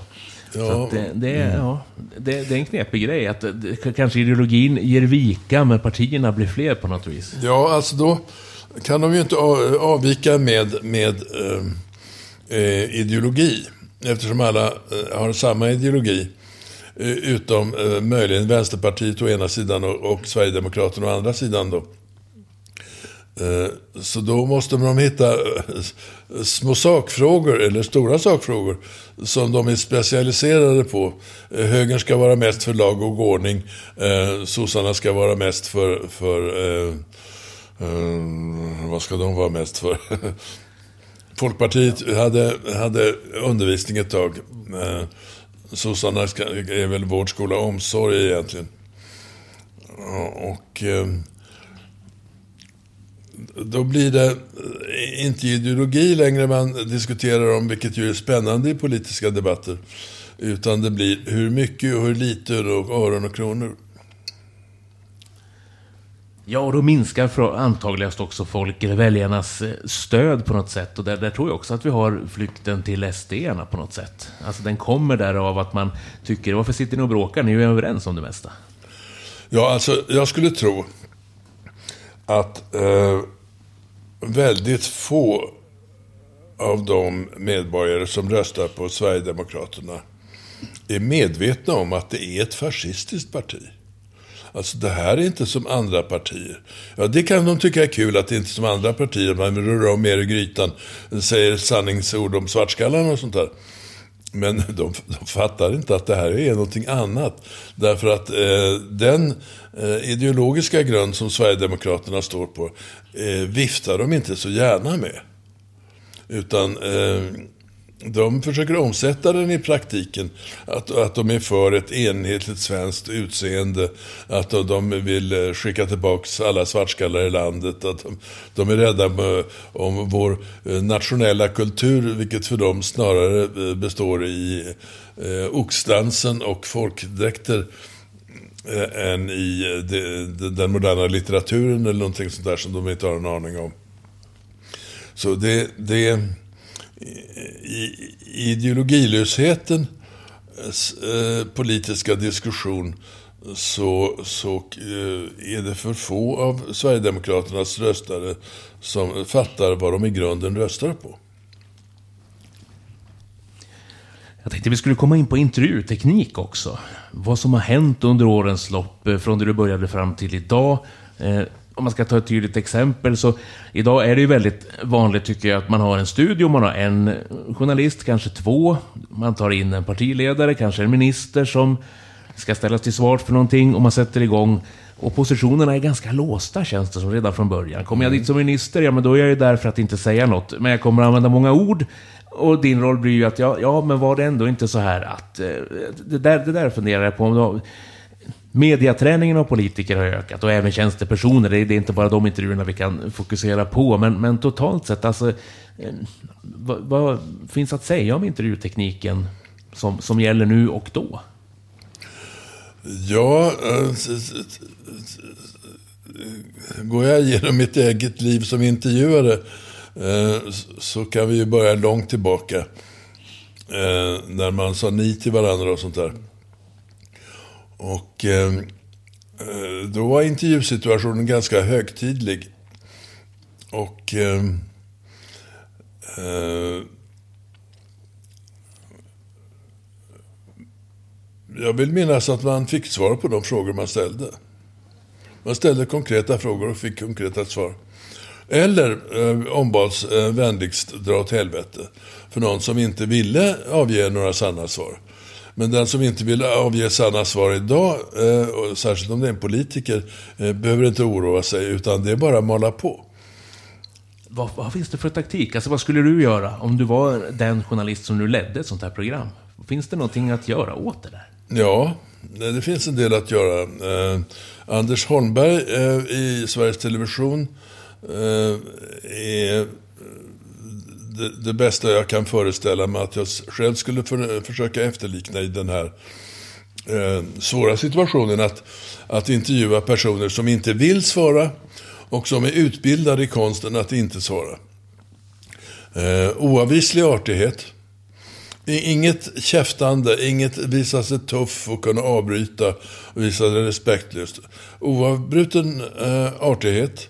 Och sen eh, med denna oavbrutna artighet ställa om frågan. Eh, Sammalunda eller på ett annat sätt? Eh. Nej, men så här, det, um,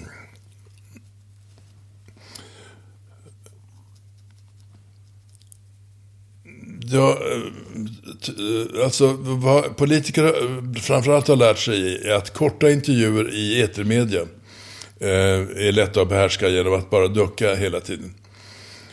Eh, den, te den tekniken fanns på 80-talet när jag kom till Sveriges Television. Och då eh, var det ofta, i, jag ledde ett samhällsprogram som heter eh, Rekordmagasinet. Där vi framställde olika samhällsproblem och ofta skulle då in någon politiker i studion efteråt för att mer eller mindre stå till svars för detta påstådda missförhållande. Då eh, var de, hade de lärt sig att tv var 90 sekunders intervju, en och en halv minut som det är i Rapport. Och det, det ville programmakarna också anslå eh, till mig och då sa jag nej. nu gör vi så här. Vi har en direktsändning och reportaget ser så långt. Vi har 12 minuter till förfogande. Och eh, det, det var en ny upplevelse för politiker. Att de eh, river av sitt standardsvar och så säger jag att ja, det var ett långt och, och, mycket intressant svar på en fråga som jag inte ställde. Men nu ska jag be att få upprepa den fråga som jag ställde, nämligen, och så ställer jag om den. Och så, eh, då vevar de på ett tag till. Och nu ser man att de, de, deras inre klocka menar att det har ju gått 90 sekunder. Och eh, eh, svamlar de då, så säger man, men vänta, eh, nu, nu gör du ju det här igen. Eh, min fråga var, och så ställer, nu hör eh, alla titt, tittare och lyssnare sådär. Nu hör ju alla verkligen att det här är en mycket enkel fråga. Och tydlig. Det får inte vara ett resonerande fråga och inga dubbelfrågor. En enkel, tydlig fråga. Och svarar de inte så kan man eh, plåga dem. Eh, jag har bara en gång tagit till det yttersta vapnet. När, när någon gör om det för tredje eller fjärde gången. Då frågar jag, hur mycket är klockan? Vad säger Ja, det, du, alltså, det är en mycket enkel fråga. Hur mycket är klockan? Eh, och, och då tittar klockan, eh, politikern nervöst på klockan och angav rätt. Ja, du ser, det går. Alltså, min fråga från början var att, att inte ge sig, men heller inte eh, utöva någon sorts aggressivitet. Eh, inte eh, forechecka politikern när han börjar tala med ständiga avbrott. Utan, utan en lugnare men mera konsekvent stil. Funkar det att ha den där lugna stilen också? För jag tänker att bryter du inte av en Ebba Busch eller vad som helst som har kommit igång, då pratar hon 12 minuter. Eh, ja, det, jag har prövat det också. Eh, och då gör de bort sig. Och blir nervösa av att inte bli avbrutna. Ehm, och ehm, virrar till slut bort sig så att, att de eh, av pur häpnad eh, faller ihop mentalt. Och då ställer jag om frågan.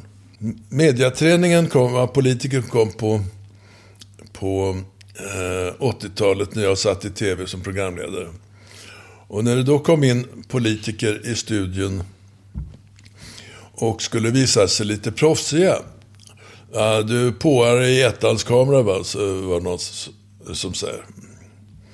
Så här, ah, du har gått sån där mediaträningskurs. Ja, så. Du, du, det är nu 30 sekunder till sändning. Du ska få hela kursen gratis av mig. Titta inte i kameran när du talar. Titta på den du talar till. Och ljug inte om du inte finner det absolut nödvändigt. Så, det är hela kursen. Nu kör vi. Och det gäller fortfarande misstänker jag. Ja. Nu har de lärt sig att inte titta i kameran. Mm. Ibland blir ju journalister stjärnor också, tänker jag. Så finns det också en risk där att man glider iväg och säger att nu är det det här programmet med den här Eh, personen. Eh, det blir nog väldigt mycket som man tittar på en viss person och så vad, vad ska komma nu för avslöjande? Man, man ställer sig själv väldigt för intervjun ibland. Jo, ja, men då, är det, då blir det ju underhållningsprogram. Eh, eh, som eh, eh, politiker älskar. Eh, när Göran Persson var nästan omöjlig att få tag på för politiska reportrar, alltså när han var statsminister, så var han gärna med och dansade med kor och sånt där i underhållningsprogram. Eh, så ehm, eh, intervjustjärnor eh, har vi eh, av amerikansk eller brittisk typ har vi inte eh, i Sverige, utan då blir det underhållningsprogram. Eh, vem, eh, vem riskerar någonting genom att gå till Bianca? Ingen riskerar någonting i ett, ett sådant sammanhang. Eh, BBC har ett program som eh, har en mycket talande titel. Det heter Hard Talk. Eh, eh tufft snack alltså. Och eh, där är det utomordentligt skickliga eh, intervjuare. Och eh, som intervjuar väldigt framträdande personer som, som antingen tror att de måste ta risken och ställa upp i Hard Talk, eller också tror att de, de är tillräckligt smarta för att klara sig där också, vilket de inte gör i så fall. Eh, och då, då är det eh, halvtimmeslångt och stenhårt. Men oföränderligt artigt. Inget tjafs om att eh, där, där stjärnreportern, vilket det ju blir i sådana situationer, spelar stjärnreporter eller någonting sånt. Jo, det finns undantag där också, inser jag just nu.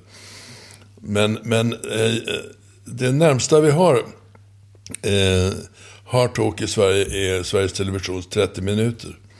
Men det borde vara flera program av den typen. Men då får 30 minuter problemet att Ebba Busch kommer inte. Eftersom det finns alternativ då? Ja. Eh, hon är hellre hos Bianca. Ja, det är väl där man plockar röster känner jag också lite grann. Att, alltså, kan man sjunga så gör man det, och kan man eh, dansa gör man kanske det. Att, eh, och så får man... Men det är inte bara politiker som har fått de här råden eller träningarna. Jag känner också att idrottsstjärnor, musiker, vad du än vill, är drillade idag på ett annat sätt. Ja, och det, man kan till och med se olika kulturer. Eh, hockeyspelare svarar på ett sätt. Eh, fotbollsspelare på ett annat, i, grund, beroende på deras olika kulturer. Men de är mycket talföra. Och de är också eh, medvetna om vilka förbjudna ämnen de inte ska prata om. Ja, och det roliga är att man börjar med negation. Man säger, idag gjorde du tre mål, det känns hur känns det, säger ofta. Nej. Nej, det är just det. den, den, är det fascinerande. Att, att det alltid kommer ett nej. Jo, det där med att börja med nej var, har blivit, blev så vanligt att, att nu så uh, börjar man till och med lämna det och börja med ja men eller nej men istället. Och att det är sjukt häftigt. Ja. eller något sånt där. Ja. ja vi glider iväg, men det är intressanta saker. Det är en bok jag har läst väldigt många gånger. Det är din bok Artister. Som kom i slutet på 70-talet och du gör djupintervjuer med dåtidens stora elefanter, stora artister. Alltså Alfredsson, Povel Ramel, Carl Gustaf Lindstedt, jag menar Birgitta Andersson, man kan rabbla ännu fler, Lena Nyman. Och där kan jag tänka mig att du fick jobba på ett annat sätt, eller förbereda dig på ett annat sätt. Eller är det samma hantverk ändå? Mm, ja, alltså... Jag var ung och ärgirig. Eh, jag tänkte att de här kända artisterna eh, har blivit kändisar. Så att de intervjuas på nöjessidorna eh, om sitt privatliv och i, stort sett mycket, mycket mer. Det är ändå väldigt intressanta personer. Man borde kunna intervjua dem mera ingående om, om mera väsentliga frågor. Så jag eh, tjatade länge på var och en och fick säga att det här är inte en kändisintervju eh, hur som helst, utan jag behöver en dag. Och det eh, är inte så ofta folk vill sätta av en dag. Men då hade jag den fördelen att jag var journaliststjärna. Eh, jag var ju eh, liksom kändis jag också, fast från IB-affären och annat. Så det, eh, det gick att få ett antal av de här största elefanterna att eh, sitta ner och föra ingående samtal om deras teaterkonst, skådespelarkonst eller vad det nu var som eh, föranledde intervjun. Och eh, Ja, det gläder mig att du har läst den, för det är inte många som har gjort det.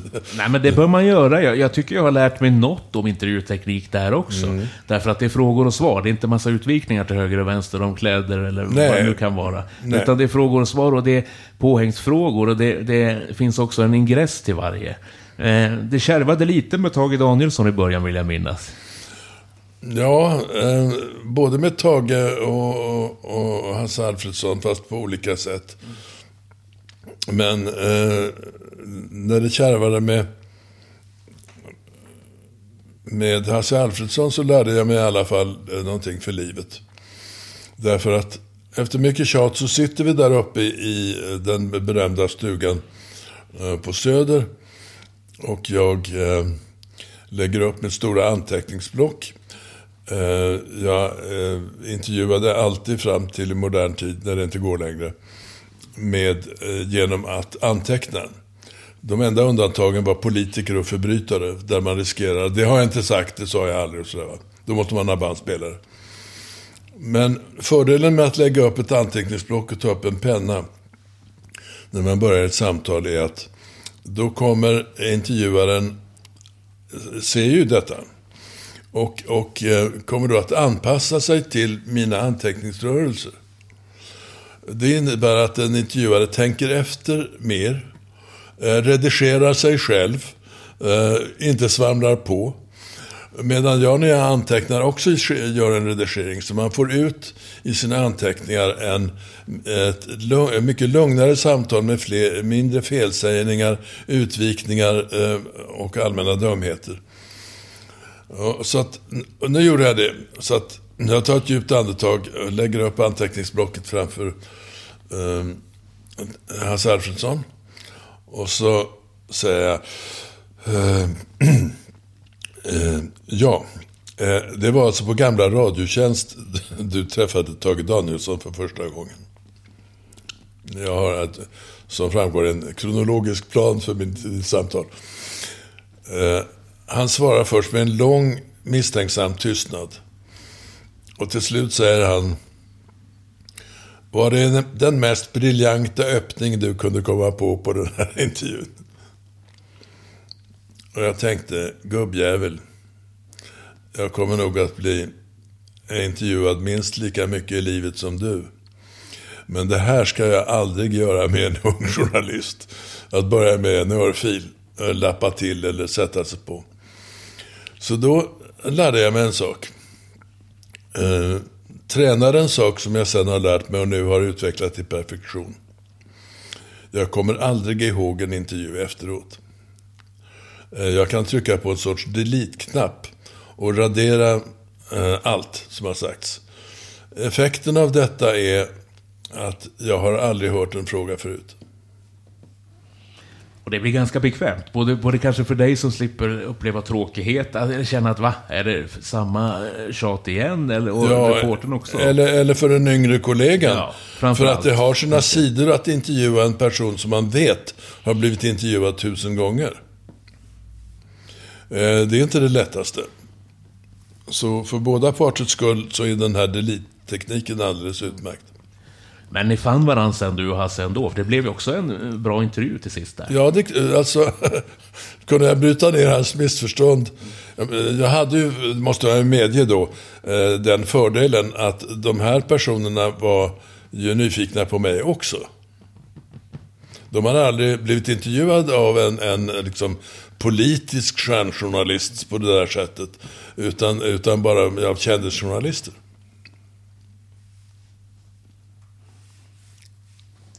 Och med Tage var det nästan tvärtom, att han underkänner hela intervjun, men inte för att du påstås ha gjort något dåligt, utan för att han själv är dålig. Det, det studsar man nästan inför.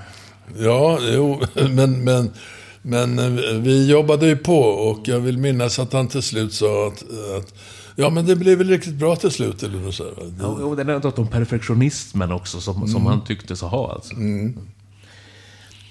Skulle du vilja berätta om något eller några av ditt livs största misslyckanden inom journalistiken?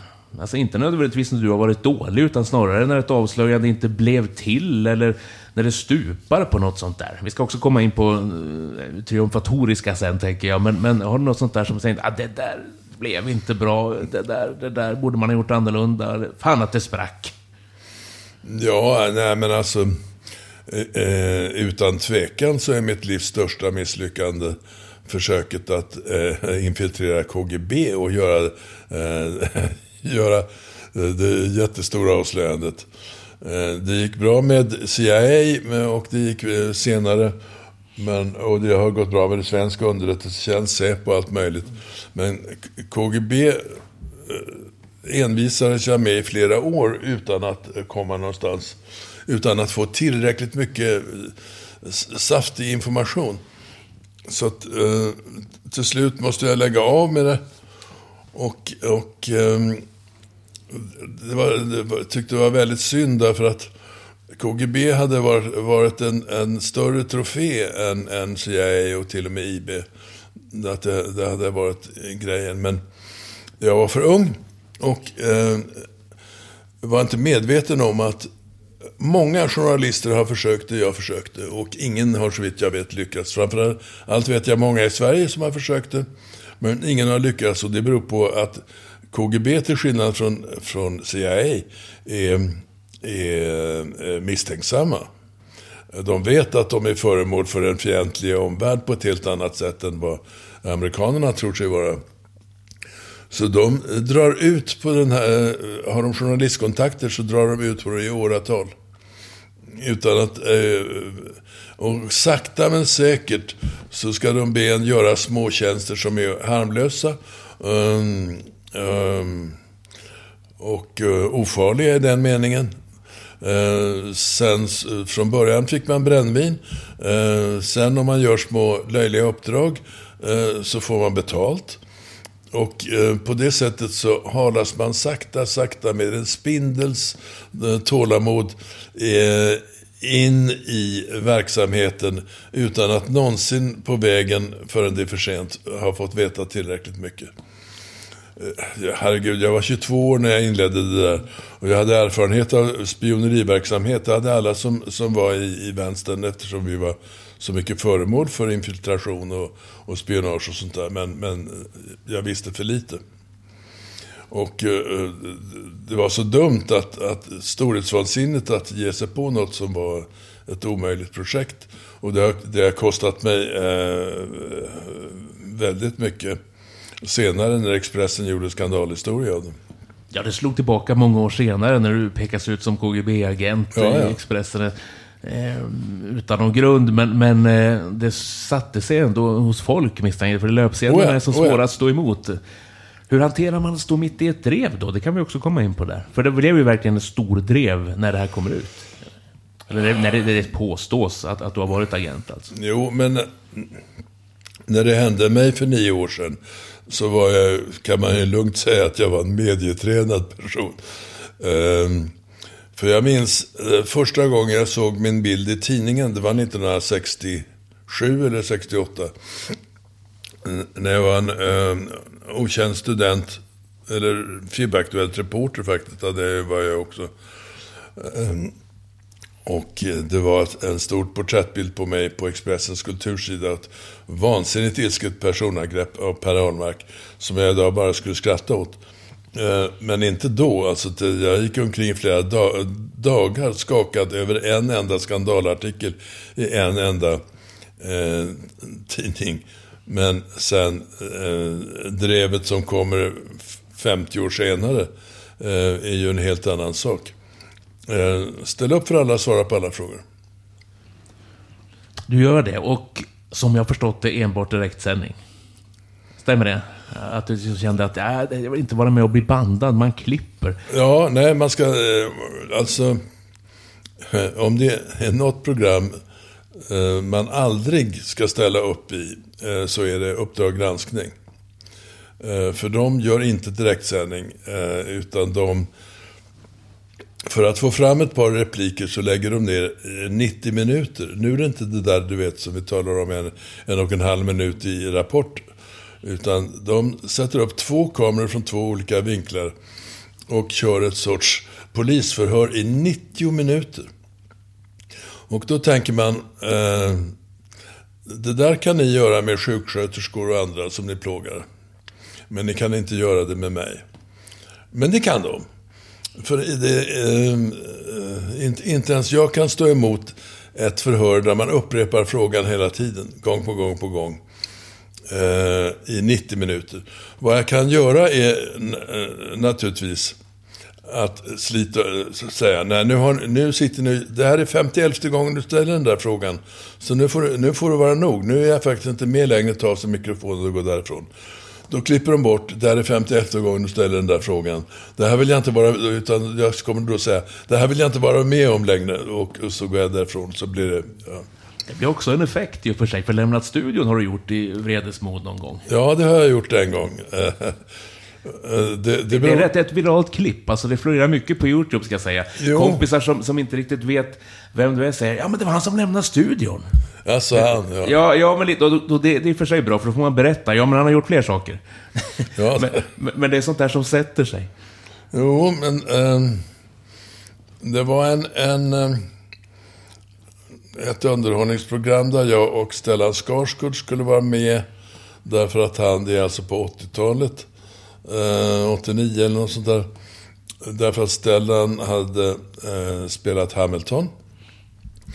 Och så är det en eh, ny programledare i detta tv-program som eh, drabbas av den panik man lätt råkar ut för i tv, nämligen eh, radio kan man sitta och se ut hur som helst. Det spelar ingen roll vilka kläder man har på sig riktigt. Och eh, man har en, en sak att koncentrera sig på, det är mikrofonen. Men tv är någonting annat. Där står eh, studiomän och viftar med eh, tecken om hur lång tiden har gått. Där stod, går en stor klocka. Där är det kameror som rullar eh, bokstavligt på golvet, alltså fram och tillbaks. Eh, och det, det, är en väldig massa moment. Och vad den här eh, kollegan som kommer från radion nu drabbas av i tv är tunnelseende till sina frågor. Man förbereder ju i regel intervjuer med att man skriver upp några frågor på en anteckningslapp och så, eh, så, så, ställer man den första frågan och har, tror sig veta ungefär vilket svar man får.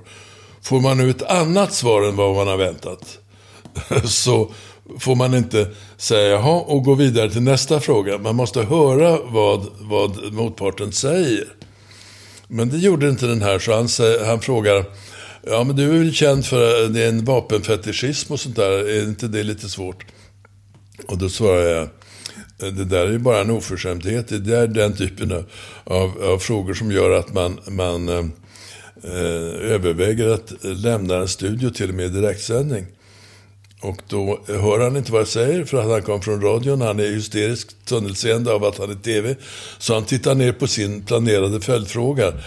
Så han frågar, ja men har det varit svårt att leva med, som vapenfetischist?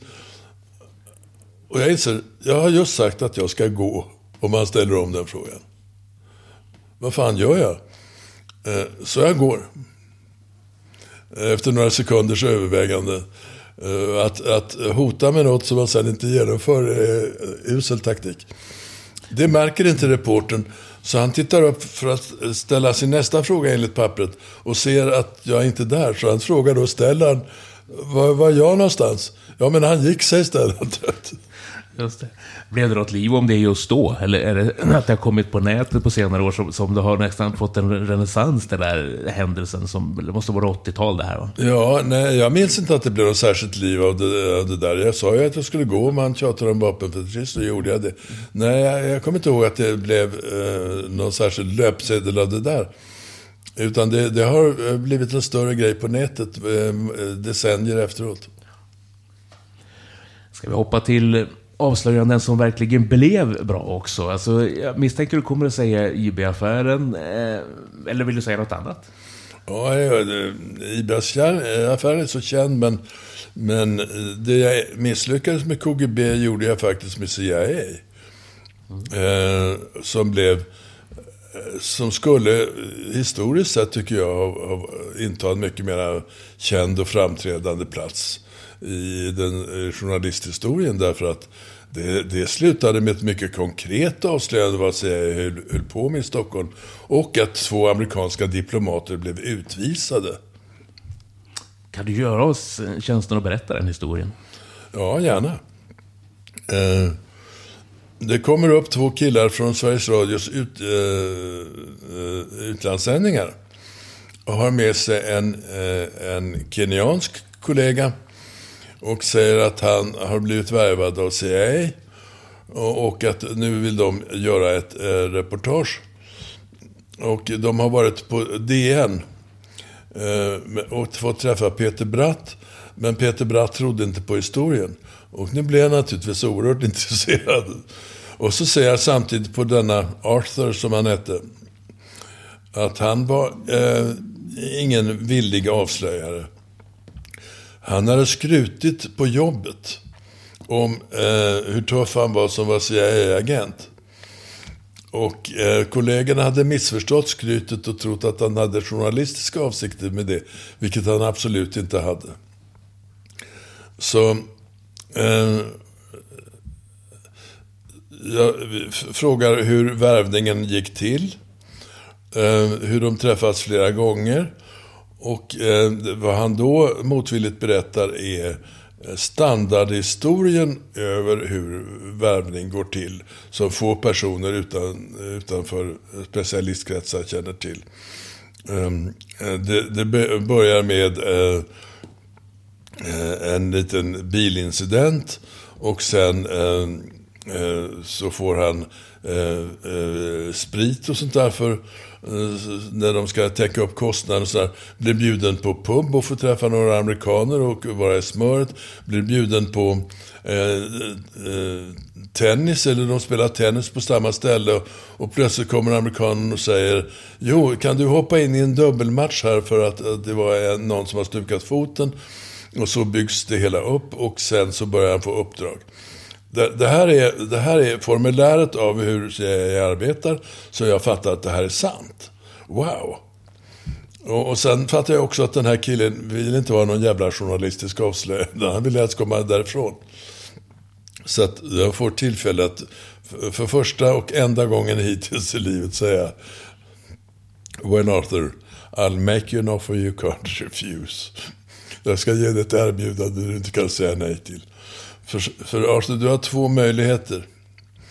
Det ena är att eh, bli journalistisk hjälte.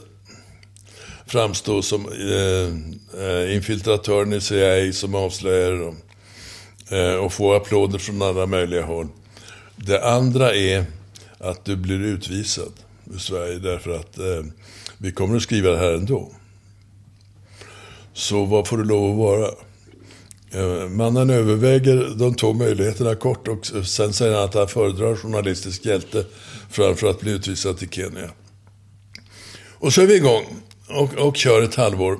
Han får uppdrag som eh, han kommer med till mig. Jag skriver rapporterna. Eh, en del sant, en del falskt. Han lämnar dem till CIA och får förstligt betalt. Och så där håller vi på ett tag tills eh, det blir för, för han kommer inte ihåg sina uppdrag. Och eh, då säger Arthur, vi måste göra så här. Du måste få dina uppdrag skriftligt. Säg att du har svårt att komma ihåg. Det tror jag din control, handledare, säkert har upptäckt vid det här laget. Och eh, han kommer tillbaka och berättar att handledaren på, på ambassaden sa att det är egentligen emot alla principer, så här gör man inte. Det ska vara muntliga kontakter, men för just dig Arthur ska jag göra ett undantag. Så från och med då så fick jag uppdragen nedskrivna. Och eh, det, det eh, var ju ett genombrott som var viktigt. Och sen kör vi fram tills uppdragen börjar handla om Sverige. För dit, dittills var det mest ehm, eh, den afrikanska kolonin i Sverige, olika personer som skulle vara offer för, eh, som var intressanta för, för, för informationsinsamlande. Men när han börjar fråga om svenska journalister i Kenya och sånt där, då är det spioneri. Då har vi dem. Och så då eh, eh, kopplar jag in andra medier så att vi får dem fotograferade eh, i, av, av Rapport. När de står utanför amerikanska ambassaden under ett amerikanskt emblem dessutom. Kanonbilder. Och sen publicerar vi den ingående historien om, om, om, om hur det här gick till. Och vilka svenskar det var som till slut blev... Det var Gunnar... Eh, eh, Gunnar Olander, nej det är en annan. Odlander, Odlander hette han, en framträdande person på Sveriges Television på den tiden. Som, skulle, eh, eh, som det skulle rapporteras om. Så det blev kanon. Två amerikanska journalister åker ut. Ehm, ehm, eh, och...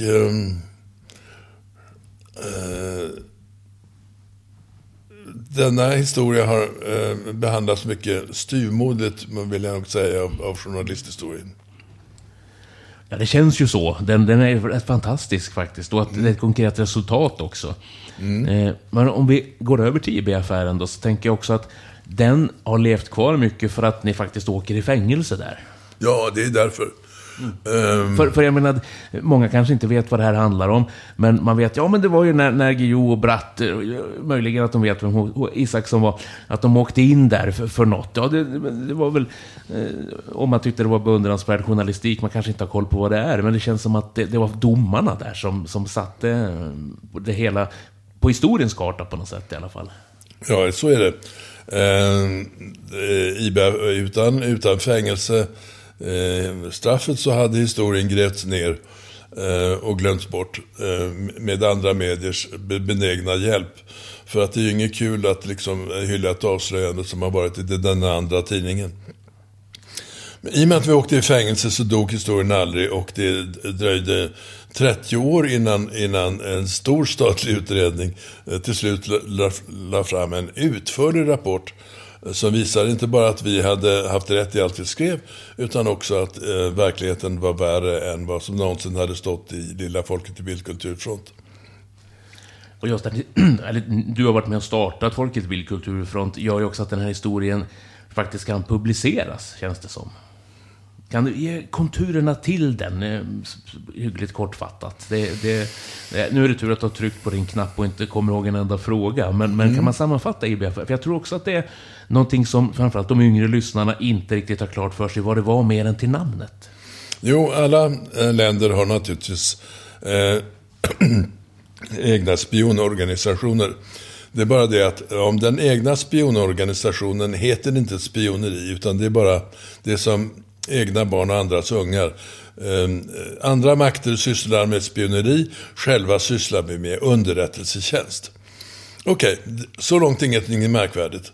Men det märkvärdiga här är att Socialdemokraterna eh, hade efter sitt oändligt långa maktinnehav eh, blivit så mycket en stat i staten att de hade skapat en egen spion, det vill säga underrättelseorganisation, som inte ens var känd i riksdagen. Ehm, och eh, Det betyder att spioner som inte har någon som helst kontroll av, av landets parlament eller senat eller någonting sånt där. De gör, kan, eh, kommer oundvikligen att börja göra lite som de vill. Så att det här var eh, till slut en förbrytarorganisation Eh, Ehm, utan något som helst kontroll. Som dels bröt sig in på andra länders ambassader och sånt där. Eh, dels eh, skickade agenter utomlands på uppdrag som egentligen var till för Israel. Men där man bytte till sig information eh, som Israel hade attraktiv för, för Sverige. Om Sovjetunionen till exempel. Mot att vi eh, samlade information om den palestinska frihetsrörelsen och liknande. Så att det här är, ska man säga, en statlig gangsterorganisation utan någon som helst kontroll. Som dessutom eh, eh, jagar eh, som vilken Gestapo som helst folk för deras politiska uppfattningar vill upprätta eh, register över opolitliga vänsterpersoner som inte kan få jobb i staten och allt möjligt sånt där. Så att när, när det här eh, avslöjas i ett västland Eh, I öst hade det inte varit något konstigt av att det är partiet, för där finns bara ett, som kontrollerar underrättelsetjänsten. Visst, det är ju ordningen i Sovjetunionen vid den här tidpunkten. Men en, en sovjetisk ordning i Sverige var naturligtvis sensationellt. Och att de dessutom begår mängder med lagbrott och att de dessutom sysslar med åsiktsregistrering som då, då hade hunnit bli förbjudet i Sverige för Säpo men inte för IB som den här organisationen hette. Eftersom riksdagen inte kände till att IB fanns så kan de ju inte förbjuda IB att bedriva åsiktsregistrering. Eh, detta blir en eh, utomordentligt stor skandal eh, där regeringen till en början begår misstaget att dementera allt och säga att vi ljuger, att det här är intressant och sånt. Men vi hade för mycket bra material som vi kunde publicera efter dementierna. Så att vi slog sönder dementierna och då är skandalen ett faktum. Och fortsätter med rättegång, fängelsedomar. Finns det någon grund till var initiativet kommer ifrån? Alltså att man vill försöka tysta er genom att visa på att ni har varit spioner genom att fälla er i rättegångar? Jo, alltså eh, den hypotes som den socialdemokratiska regeringen byggde upp var att de här eh, små vänsterhjältarna eh, i, som nu till och med jämförs med amerikanska journalister. De kan vi eh, döda genom ett spioneriåtal för att då är de för evigt dömda till tysthet och samhällets parias utkastade ur den gemensamma eh, verksamheten och alltid föraktade med en spionerindom. Och Eh, Eh, så vi fick en, en liten spioneridom då. Symbolisk, ett års fängelse, vad är det? Jag menar, hade, vi varit, hade det här varit spioneri på riktigt, då skulle vi haft livstid. Eh, i stort sett. Men nej, vi fick ett år, det var tillräckligt för att få då spionstämplade, trodde regeringen. Och själva verket blev vi då journalistiska hjältar på kuppen. Ja, för opinionen vände sig emot socialdemokratin och mycket, tror jag, kulturella opinioner som, som spelade roll. Det gjordes väl en IB-gala eller vad det nu hette. Ja, med, ja. med svenska ord etc. Som, eh, och där känns det som att man tappade greppet också från regeringshållet. Jo, eh, särskilt Palme var ju väldigt intresserad av att ha den, eh, den intellektuella vänstern på sin sida. Men här förlorade han den för alltid. Du skriver en sak som jag tycker är rätt fantastisk. Jag kan inte citera det ordagrant, men i yrkesmemoaren med ordets makt och vanmakt mitt skrivande liv så finns det någonting som lyder Först skrev jag mig in i fängelset. Nu hade jag alltså skrivit mig ut ur fängelset. Ja. Hur, hur, eh, hur, är det att skriva sig ut ur fängelset? Hur går det till? In har jag förstått med, med IB, men hur, hur skriver du det ut? Jo... Äh, äh, fångvården var, var ett ganska stort ämne på 70-talet. Äh, man hade två särskilt hårda fängelser, Kumla och Österåker där eh, journalister, eh, där, där då de hårdast straffade förbrytarna eh, satt. Och där hade journalister försökt komma in i evigheter. Men eh, när jag skulle in i fängelse eh, så ja, man ansåg att Peter Bratt kunde man skicka till sån där öppen anstalt där det sitter alkoholister eller rattfyllon och direktörer eh, ekonomiska förbrytare. Men mig skickade man till ett av de här värsta fängelserna, Österåker. Och eh, det var ju fantastiskt. För jag var nämligen vald till, i, i, till förtroenderådet för alla Sveriges fångar. Hur gick det till? Jag fick brev från, eh, om det var Svartenbrandt eller Tony Rosendahl, att jag nu härmed hade eh, utnämnts till en av de tre högsta i ledningen för Sveriges fångar. Som var, vad var det för typ av råd? Alltså, hur, hur uppkom det och vad var det för, för sammansvärjning? Det är sammanslutning, ska jag säga, av, av just fångar. Organisationen hette Fångarnas fackliga centralorganisation. Eh, låter lite parodiskt idag, men som sagt, det här var 70-tal. Eh, för att driva kamp för fångarnas intressen i huvudsak. Jag menar, eh, det, det, var ju sånt som eh, arbetstider, eh, permissionstillstånd, besöksförbud, eh, alla, ja, rent, rent ut sagt fackliga angelägenheter som vi skulle syssla med. Men det fackliga arbetet visade sig gå långt utöver det som man i vanliga dal, eh, eh, vanligt tal skulle kalla fackliga avsikter. Därför att när jag kom in på Österåker så skulle jag vara isolerad 23 timmar om dygnet. Men den 24 eh, timmen så öppnades dörren och då hade jag en kö av hjälpsökande fångar utanför. Med fackliga ärenden som är av något annorlunda slag än, än, än uh, ordningsregler och sånt där. Några exempel på ärenden? Ja, uh, det, det, det, kom, de för, första som överhuvudtaget kom in Eh, var två marockaner som sa att, eh, på franska då att du, man säger att, att du är chefen här och att du talar franska. Ja, så det, det, det, det är rätt, båda sakerna. Vad gäller, vad gäller det? Jo, vi undrar när vi ska komma upp i, vår dom ska komma upp i appellationsdomstolen, det vill säga hovrätten. Därför nu har det gått flera månader och vi har inte hört ett ljud. Så, men snälla eh, kamrater, ni är faktiskt i fängelse, ni är inte häktade längre. Eh, utan ni måste ha skrivit på någonting. Ja, de sa, om ni skriver på det här pappret så kommer ni till ett bättre ställe än att vara häktade. Jaha, det kallas eh, deklaration satisfait eller något sånt där, nöjdförklaring. Ni har godkänt domen, men om ni inte visste det så är det naturligtvis fuffens. Hit mina papper ska jag överklaga åter. Så tack. Nästa. Och så kommer det in någon och sa att jo, det är så att jag är finsk zigenare och, och eh, jag har blivit dömd för en skitsak. Vi kan skita i skuldfrågan. Det gäller inte stöldärenden. Det är inte det som är problemet. Problemet är att de tänker utvisa mig till Finland. Och nu är det så här att jag har suttit 16 år på ett tukthus i Finland för mord på en annan, eh, en annan familj. Och om jag kommer tillbaka nu så börjar vendettan om eh, igen. Så att, och då kommer många människor att dö. Jaha, så mycket intressant. In, in, hit med domen ska vi överklaga det.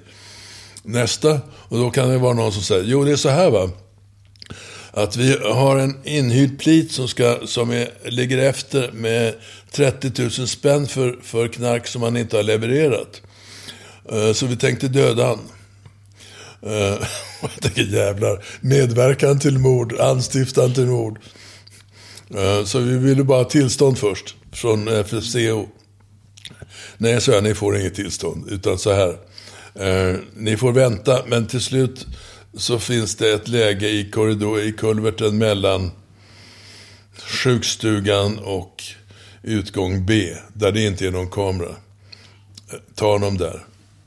Men, men eh, inget dödande. Nästa.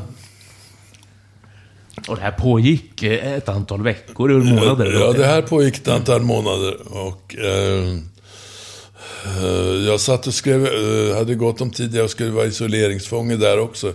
Så att jag satt och, och skrev eh, överklaganden hela dagarna. Och sen när du kommer ut, var det så att du blev frisläppt tidigare på grund av skrivandet också? Ja, eh, jo, jag skrev ju kulturartiklar om hur det var inne på Österåker. Eftersom så många hade undrat över det. Och eh, det gillade inte överheten så att jag blev inkallad till något sorts frigivningsråd som menade att det var så synd om mina små barn att jag satt där. Eh, så att det är rätt många av oss här som har barn. Det var ju lika synd om alla barn. Nej, det var särskilt synd om mina barn. Så att de ville släppa ut mig förtid. Så att jag blev utkastad. Ja, det är en rätt häftig historia och det tror jag är bra att, de lever vidare också på något sätt. För det, det, mm. visar ju på att det har hänt saker längre tillbaka också. Det är, är en slags, jag ska säga journalistisk historia att studera också. Som du är en levande del av. På ett, Än så länge, ja. ja. Ja, jo, men det får vi hoppas att det fortsätter. Även om du nämnde att du fyller jämna år i januari här, men du slår inte av på takten, känns det som heller. Vi ska börja runda av också, Jan. Jag tänker framåt då. Vi har pratat mycket nutid, dåtid också, men framtiden på sista... Eh, jag på säga sista andetagen här, men sista minuterna här. Jag vet ju att du har följt upp, det känns i alla fall så. Du droppade i Lundströms bokradio att du höll på att skriva på ett manuskript till en tv-pjäs och det pratades om eventuella böcker. vad, vad har du på gång? Ja, tv-pjäsen eh, i sex avsnitt eh, har jag skrivit. Och eh, med tv är det så, och eh, man vet aldrig om det blir av eller inte, men jag har i alla fall skrivit det. Och nu ska jag försöka skriva en roman. Mm. Vad är grundstoryn i själva tv-pjäsen? Ehm, det är slaget vid Svensk Sund.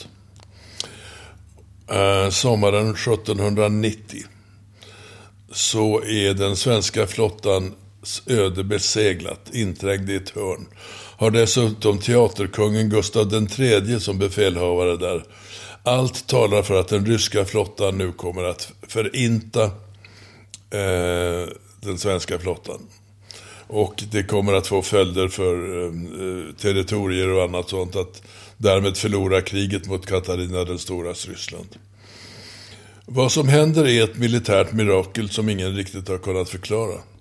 Det, det hela slutar med en sven, svensk förintelseseger med tiotusentals döda ryssar flytande omkring i eh, Finska viken med de flesta fartygen krossade. Eh, det är en oerhört stor seger eh, genomförd av en eh, kung som inte var sjöman, för att uttrycka sig försiktigt. Eh, det är oförklarligt, det är mysteriöst.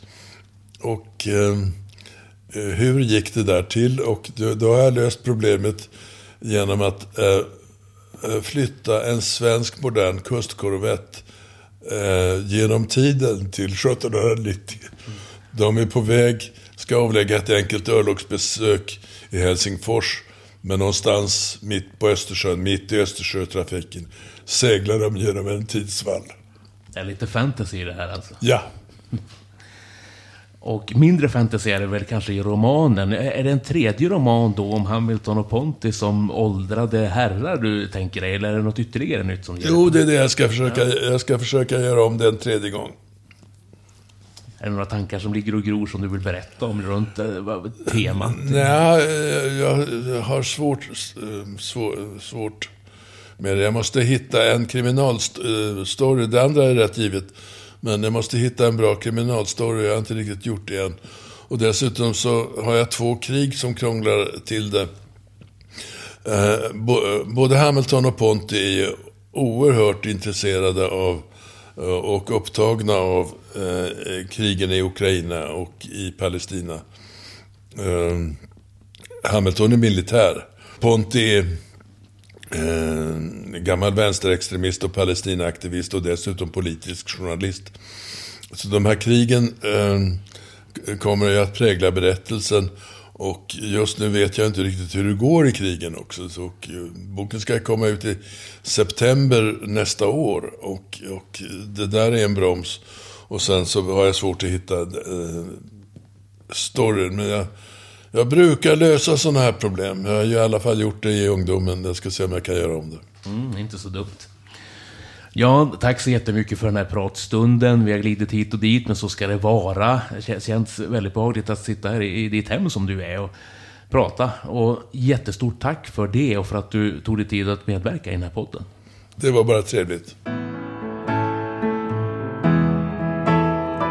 Det här var alltså jubileumsavsnittet av podcasten med öppna ögon. Synnerligen förstärkt av en viss eh, Jan Guillou som ni har hört under eh, ett flertal timmar höll jag på att säga, åtminstone närmare två timmar blev det. Men samtalet gick väldigt snabbt att göra, inspelningen att göra. Jag hoppas att ni också har funnit njutning i att lyssna på den. Om ni har det, eller om ni inte har det, så tycker jag att ni ska höra av er ändå. Ni kan mejla till vasternorrland srf.nu eller ringa till undertecknad på 070-860 40 32. Vi kommer snart tillbaka till er.